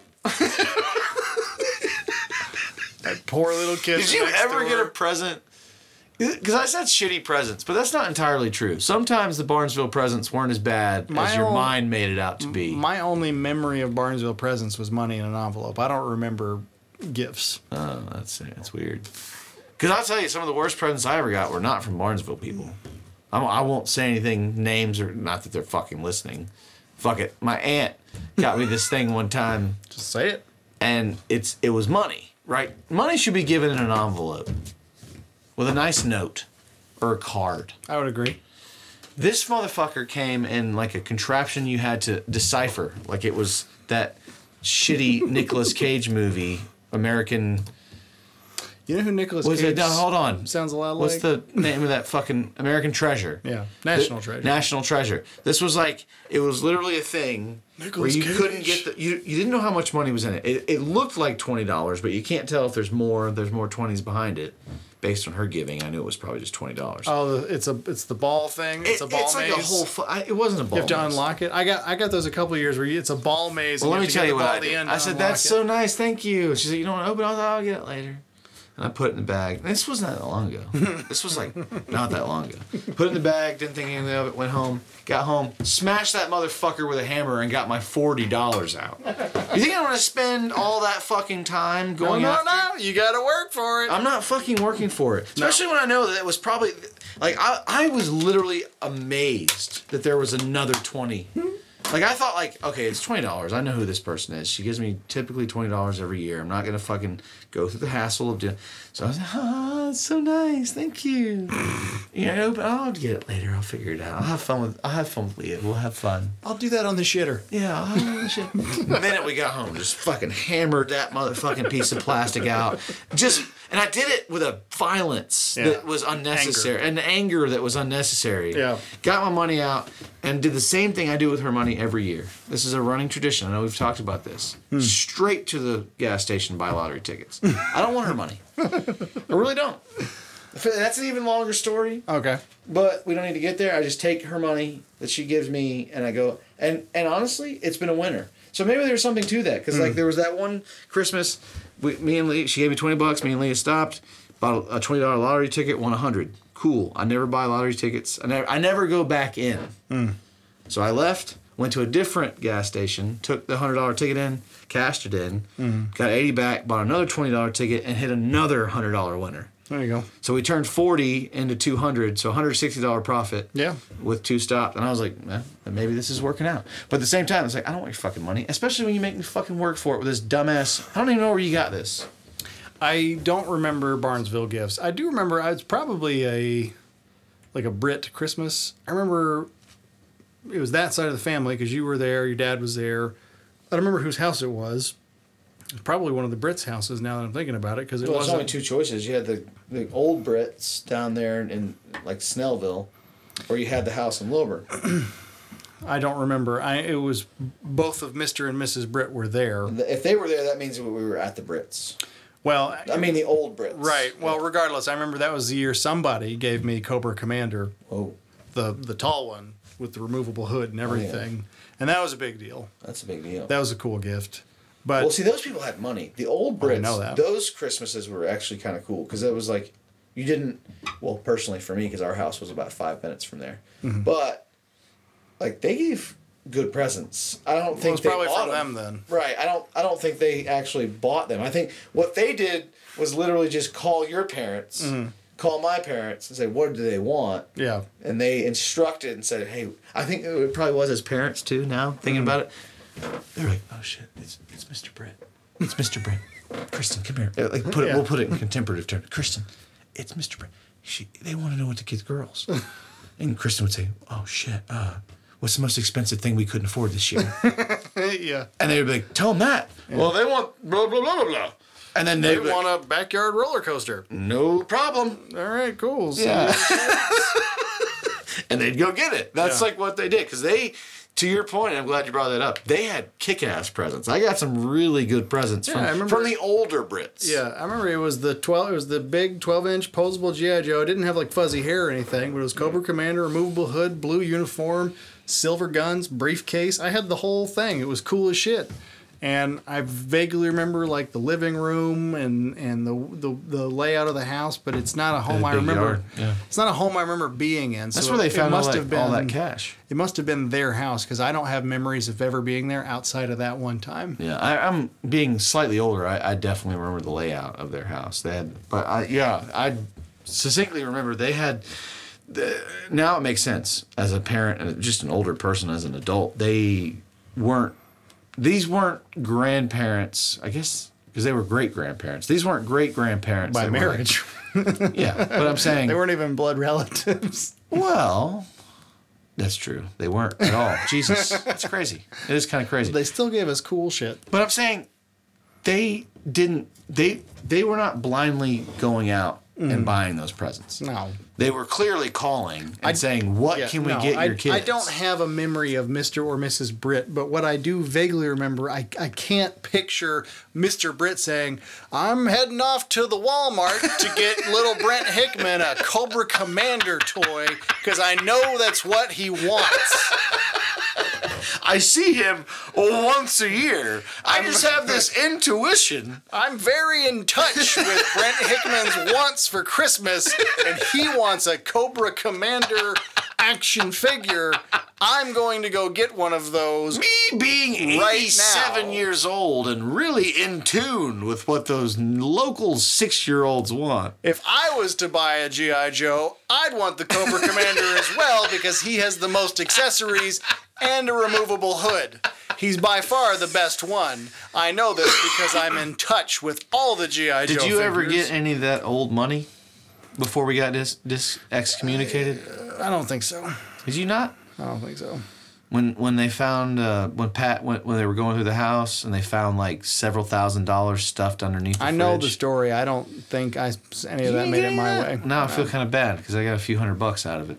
Wow. You But it, I'll be honest, it caused me more of a heartache than it does anything. Well, not heartache because I got it back. But the minute I tried to spend it, Mm. I went to a RaceTrac and I was trying to buy a, uh, was a tank of gas and who knows what the fuck else. The total was like 40 bucks. Handed them over 100 and lady, she, they just, they don't care. They just run it through a machine. They don't have fucking pins. They're Mm. checking. Machine spit that shit right back out. And she was like, I think this is counterfeit. And I was like, it's not counterfeit. It came from my great grandmother. It's very old money. Mhm. And she said, well, I can't take it. I mean, it is a one hundred dollar bill from nineteen sixty, it but was, it was 1952 issued. yeah. So there was no stripe. Yeah. There's no fucking, none of the modern protection. Well, can I at least have it back? Well, no, sir. I have to No, no, it. she did. She did give it back because I hadn't actually purchased anything yet. I was Yeah. asking for a full tank of gas and whatever else I was buying. So she gave it back. I go to Wells Fargo, which was at that time was Wachovia, Yeah. and I was like, "Look, my grandmother gave me like several hundred dollars worth of these bills. They're very old. They were found in my great grandparents' house. They're 1952 issued. I, I'm not trying to pass counterfeit bills, but no one's taking this money, so I don't really know what to do with it. Mm-hmm. So the bank literally had to take all the bills, and the lady goes like, "We're gonna have to give this to the Secret Service." and I was like, "You mean like?" How long do I have to know? Like today? like, is there guys outside that look like they were in the Matrix, Yeah. ready to take my three hundred dollars? So, like, what? I can get new bills tomorrow? I don't understand. Am I allowed to leave? It was. Am I being detained? So they took it and they only kept it for a day, and they called me back the next day, like, eh, you know, you're good. It's real tender, but they were like, we have to keep it because of the age. So they literally took that money Mm. and issued me new one hundred dollar bills. But it was like the headache was like, damn, I just it's just my great grandmother just stashing money, y'all. Yeah. What's the fuck? It made me feel sad too, because if you think about it now, like if someone was going through an old house and they found just a cachet Yeah. you know how the depression people were they saved everything after that Yeah. but maybe they like just poured every dollar they ever made into a fucking shoebox Mm-hmm. you find that motherfucking thing 80 years later and you're thinking fuck yeah yes and no.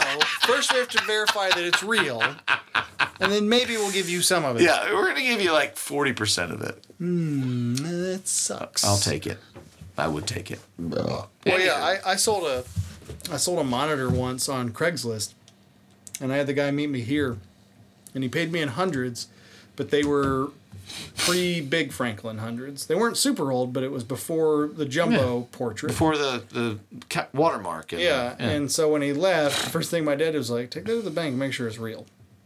should have done that before he left Well, I mean, what do you y'all don't have a counterfeit pin you know probably not a big cash We business don't do here. any cash Yeah. business. I mean, we do, but it's it's with people that we know Yeah. that are just like, hey, if it's a hundred dollar job, I can I give you a hundred bucks? Yeah, sure, whatever.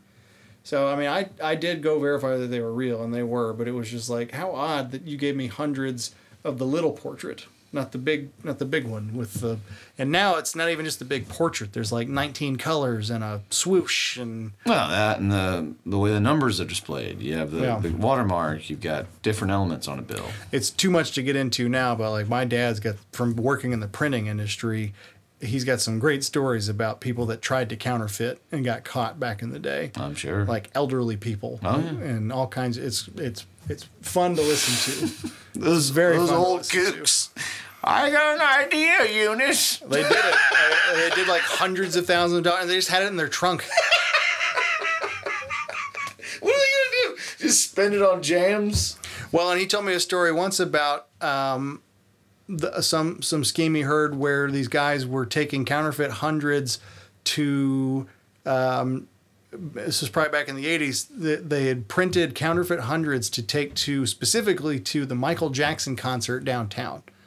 I might be getting the details wrong, but that's what I'm remembering right now. And the idea was, or maybe it was a sporting event. Maybe maybe it was a football or a baseball game. I don't remember. The point being was, take a hundred to the popcorn vendor, buy five dollars worth of popcorn, get Get ninety five dollars of real money back, and you've just you've just washed. Laundered. Yeah, you just laundered a hundred fake dollars. Yeah, of course. And if you have a team of twenty guys doing that with hundreds all night, you'll make money hand over fist, and they'll never know because they're uh, that. Well, they'll that know day- eventually, but Eventually, not the but- time that it takes you to. But yeah, see that out. day and age, 1980, whatever, they're just taking hundreds and they're not they're not marking them. They're just taking them, changing them, and giving you your popcorn and your 95 real dollars. Mm-hmm. And you know, I you hear stories like that, and you know, if if it's a particular week where you're kind of broke, you're like, "Fuck, can I get away with that?" Probably not. No. In fact, working in the industry I work in, I know for a fact if you order the paper or anything similar that they print money on, they will look at you right away. Yeah. If you piggyback that with ordering different shades of green ink, back in the day, it's multicolored now, they're definitely looking at Yeah. you. You can't you can't even come close to trying to make fake money without getting in a shitload Well, of trouble. that's why they don't try to make fake money anymore. It's dead Right. business. Yeah. There's the dark web can provide you with any number of legitimate credit card numbers. yeah. That's where the money's made. Bitcoin. So if you want to talk about that off pod, criminal enterprises oh, yeah. with dark webs and stolen credit cards. Let's get into that. Let's get into that. Let's figure out how to like scam Bitcoin or something. well, frankly, scamming Bitcoin at this point is a, a losing venture. the thing about I feel about Bitcoin the way my grandmother feels about Facebook. Well, they're both right because Facebook sucks and Bitcoin is like No, fucking no, pummeling. no. You miss what I'm saying. My grandmother to this day doesn't understand the difference between her Facebook newsfeed and her Facebook profile page. When we get together, she'll say, "I posted this. well, why can't I see it?" Well, you're on your profile. You got to go to your newsfeed. Well, what's that? That's the thing where you see stuff from other people. I don't want to see that. So you just want to see your shit? But that's that's where this will go. Yeah. Well, how do I see it on my page? This is your page. No, no, I want to see it on the other one. Like Yeah. it's just this round and round. Like it just it's a certain age demographic where it's like she just the idea of a home They're never gonna get it. it just doesn't register. And I feel that way about Bitcoin. I'm like, it's what? My grand, my You do grandmother. what? How does it work?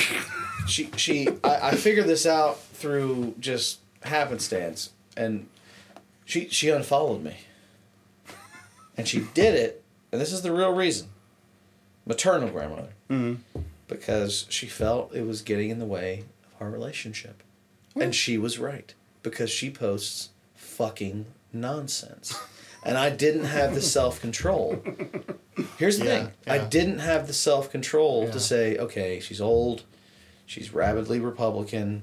She doesn't do research. She posts things that are, probably are not true 98% of the time. I should just accept that. Let her be old. Let her be. Mm-hmm. She's never heard of the Guardian. I'm not going to change her mind Right. now. It's like it's nothing's gonna happen. But instead, I would always kind of quote poke the bear, and be like, like for instance, this was right after the election. She posted some video, and it came from ChristianTimes.org. That should tell you one thing. It's legitimate. I don't know if it is or it isn't. Sounds I legitimate. never heard of it, but so the video said Trump, uh, uh, not fan, but Trump and supporter beaten to death by leftist gang or something. I mean, that's literally it. The, the actual headline was more ridiculous than Okay. what I just said. Okay. So I open the video. Without, I'm not gonna. I always want to see. I open the video. It's a news clip from Philadelphia. However, in the actual like eyewitness, like it was like CBS. And look at that CBS eye. And when the video opens, there's no audio on the news coverage. It looks legitimate. The hmm. news story looks legitimate. You got someone behind a desk, a CBS logo. This, this woman's clearly saying something. We it's you can't hear it. Cuts to the video it's the video is just a a, a, what appears to be a man being beaten to death, or just beaten. You don't know to hmm. death, just beaten outside of a gas station.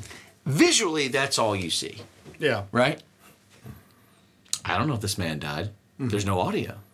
You also don't know if he's a Trump supporter. I don't know if he's a Trump supporter. So then I start looking at the video, and it becomes crystal fucking clear. You look at the top left, mm-hmm. it's got a timestamp. It's a security camera from 2015. Yeah. so I just simply commented fake news. Mm-hmm. Unless these guys were some seriously clairvoyant fucking people that said that guy is going to be Yeah. a Trump fan in a year and a half. Mm-hmm. Uh, it just blew my. That's that's the kind of shit she shares, and she unfollowed me for a good reason because she she knew that I was never. I don't have the self control to stop poking the bear, and I do want to love my grandmother, but it does also suck Yeah. that like the person, the image, like to get back to Christmas. Christmas mm. was always centered on that side of the family for me. I love the familial side. Mm-hmm. Barnesville was weird. It just was. Yeah. But my maternal side of Christmas was always awesome. Sure. And you don't want to lose that. No. Then you get old and you're like, oh, man, you're kind of a shit. just all of you in general, across the board. Just, maybe it's that's just life. Well, you grow up and you, you, just. yeah, when you go like, listen, we may differ uh, on opinion, but can we at least agree the things that you share are not factual? and if we Look, I share opinion pieces. I never say this is fact. you're like, I think he's dumb. Yeah. You shared a two-year-old video. genius, yeah. You shared a two-year-old video that claimed to be present day, yeah. and that is not a matter of opinion. There's a timestamp on the video. And if that's And there's a reason why the audio's been bleeped out. Yeah, and if that's if what I'm saying to you is fake news, then I'm just gonna go shoot myself in the bathroom. Yeah. Uh, we should call it quits. We're going to call it quits. on Terry Funk's Christmas hour. Terry Funk's Christmas special. I want to wish everybody out there a Merry fucking Christmas. Also, WFUCK, the BAM. Terry Funk's gonna do an Adam and Eve commercial. You mark my words. Do you want dills? Shit, let's do it right now. Do you want butt plugs? Let's do it right now, and, and Golden Voice can just cut it out later. Let me, ask you this: What do you get when you order from Terry Funk at AdamandEve.com? Here's what you're gonna get, folks. You're gonna get three free adult DVDs. Hold on, who watches DVDs anymore? I have VHS tapes. You're gonna get six free VHS tapes, which is also the equivalent of three free adult DVDs. I, had a thought the other day, Terry Funk did, not me. Terry Funk had the thought that when you get your three free DVDs, you should just disperse them into your parents' DVD collection and see how long it takes for Terry Funk to be. It's funny that you say that because me, Brent, not me, Terry Funk, when my downstairs neighbor in my apartment moved out years ago, I came home to find midget porn and spaceship porn all Terry mixed Funk in. thinks you should call it little people porn, but I'll accept midget porn. No, for real. I came home one day. Josh, Josh, Don't break No. Josh had moved to San Diego. I came home one day, and there's like 20 random midget or outer space porns mixed in with my DVDs. It took like six months to find them all. He just stuffed them all in random places, made every picture in my apartment crooked, and opened every drawer and cabinet, and left. Cheers to Josh. Anyways, what else do you get? AdamandEve.com. You get three free adult DVDs. You get a free mystery gift, and you get free shipping. You also get 50% off any one item. Is that any one item? So far, you ain't shown me shit. Dude, I can't do your Terry Funk. You're killing me. You're like you should. You, should, you gotta market this. What, what, what we need to do for the Terry Funk commercial? No, no, you need to do like like the, the celebrities, the B-listers and the C-listers. They're out there right now doing like pay me X. amount- There's a fucking website Sure. where you can have fucking some what? Uh, give me a C celebrity. Uh, What's that guy that was Superman in Smallville? Dean, whatever. Dean Cain. Uh, Dean Cain. You can go on a website right now, and for two hundred dollars, Mm-hmm. maybe less, you can have Dean Cain do a shout out to your mom. But what you should do is turn this. Hey everyone, do you want Terry Funk to give you I'll go Christmas? get a perm. Just and I'll- jeans I'll and a cut off beard. black shirt. And tell me what you get from adamandeve.com. and then you tell me in a regular voice, and after you say the first thing, so far you ain't shown me shit. That's the commercial. Let's commercial. do it right there. Start it. Start it. All right. Well, all right. You started by saying, you know, you head to adamandeve.com. Head to AdamandEve.com. Tell me what you get at adamandeve.com. Well, I'll tell you what, you can get three free DVDs. So far, you ain't shown me shit. I'm sorry, Mr. Funk. How about 50% off your first uh, order? You're a dead man. Jesus Christ, I have a free mystery gift. All right, keep talking, motherfucker.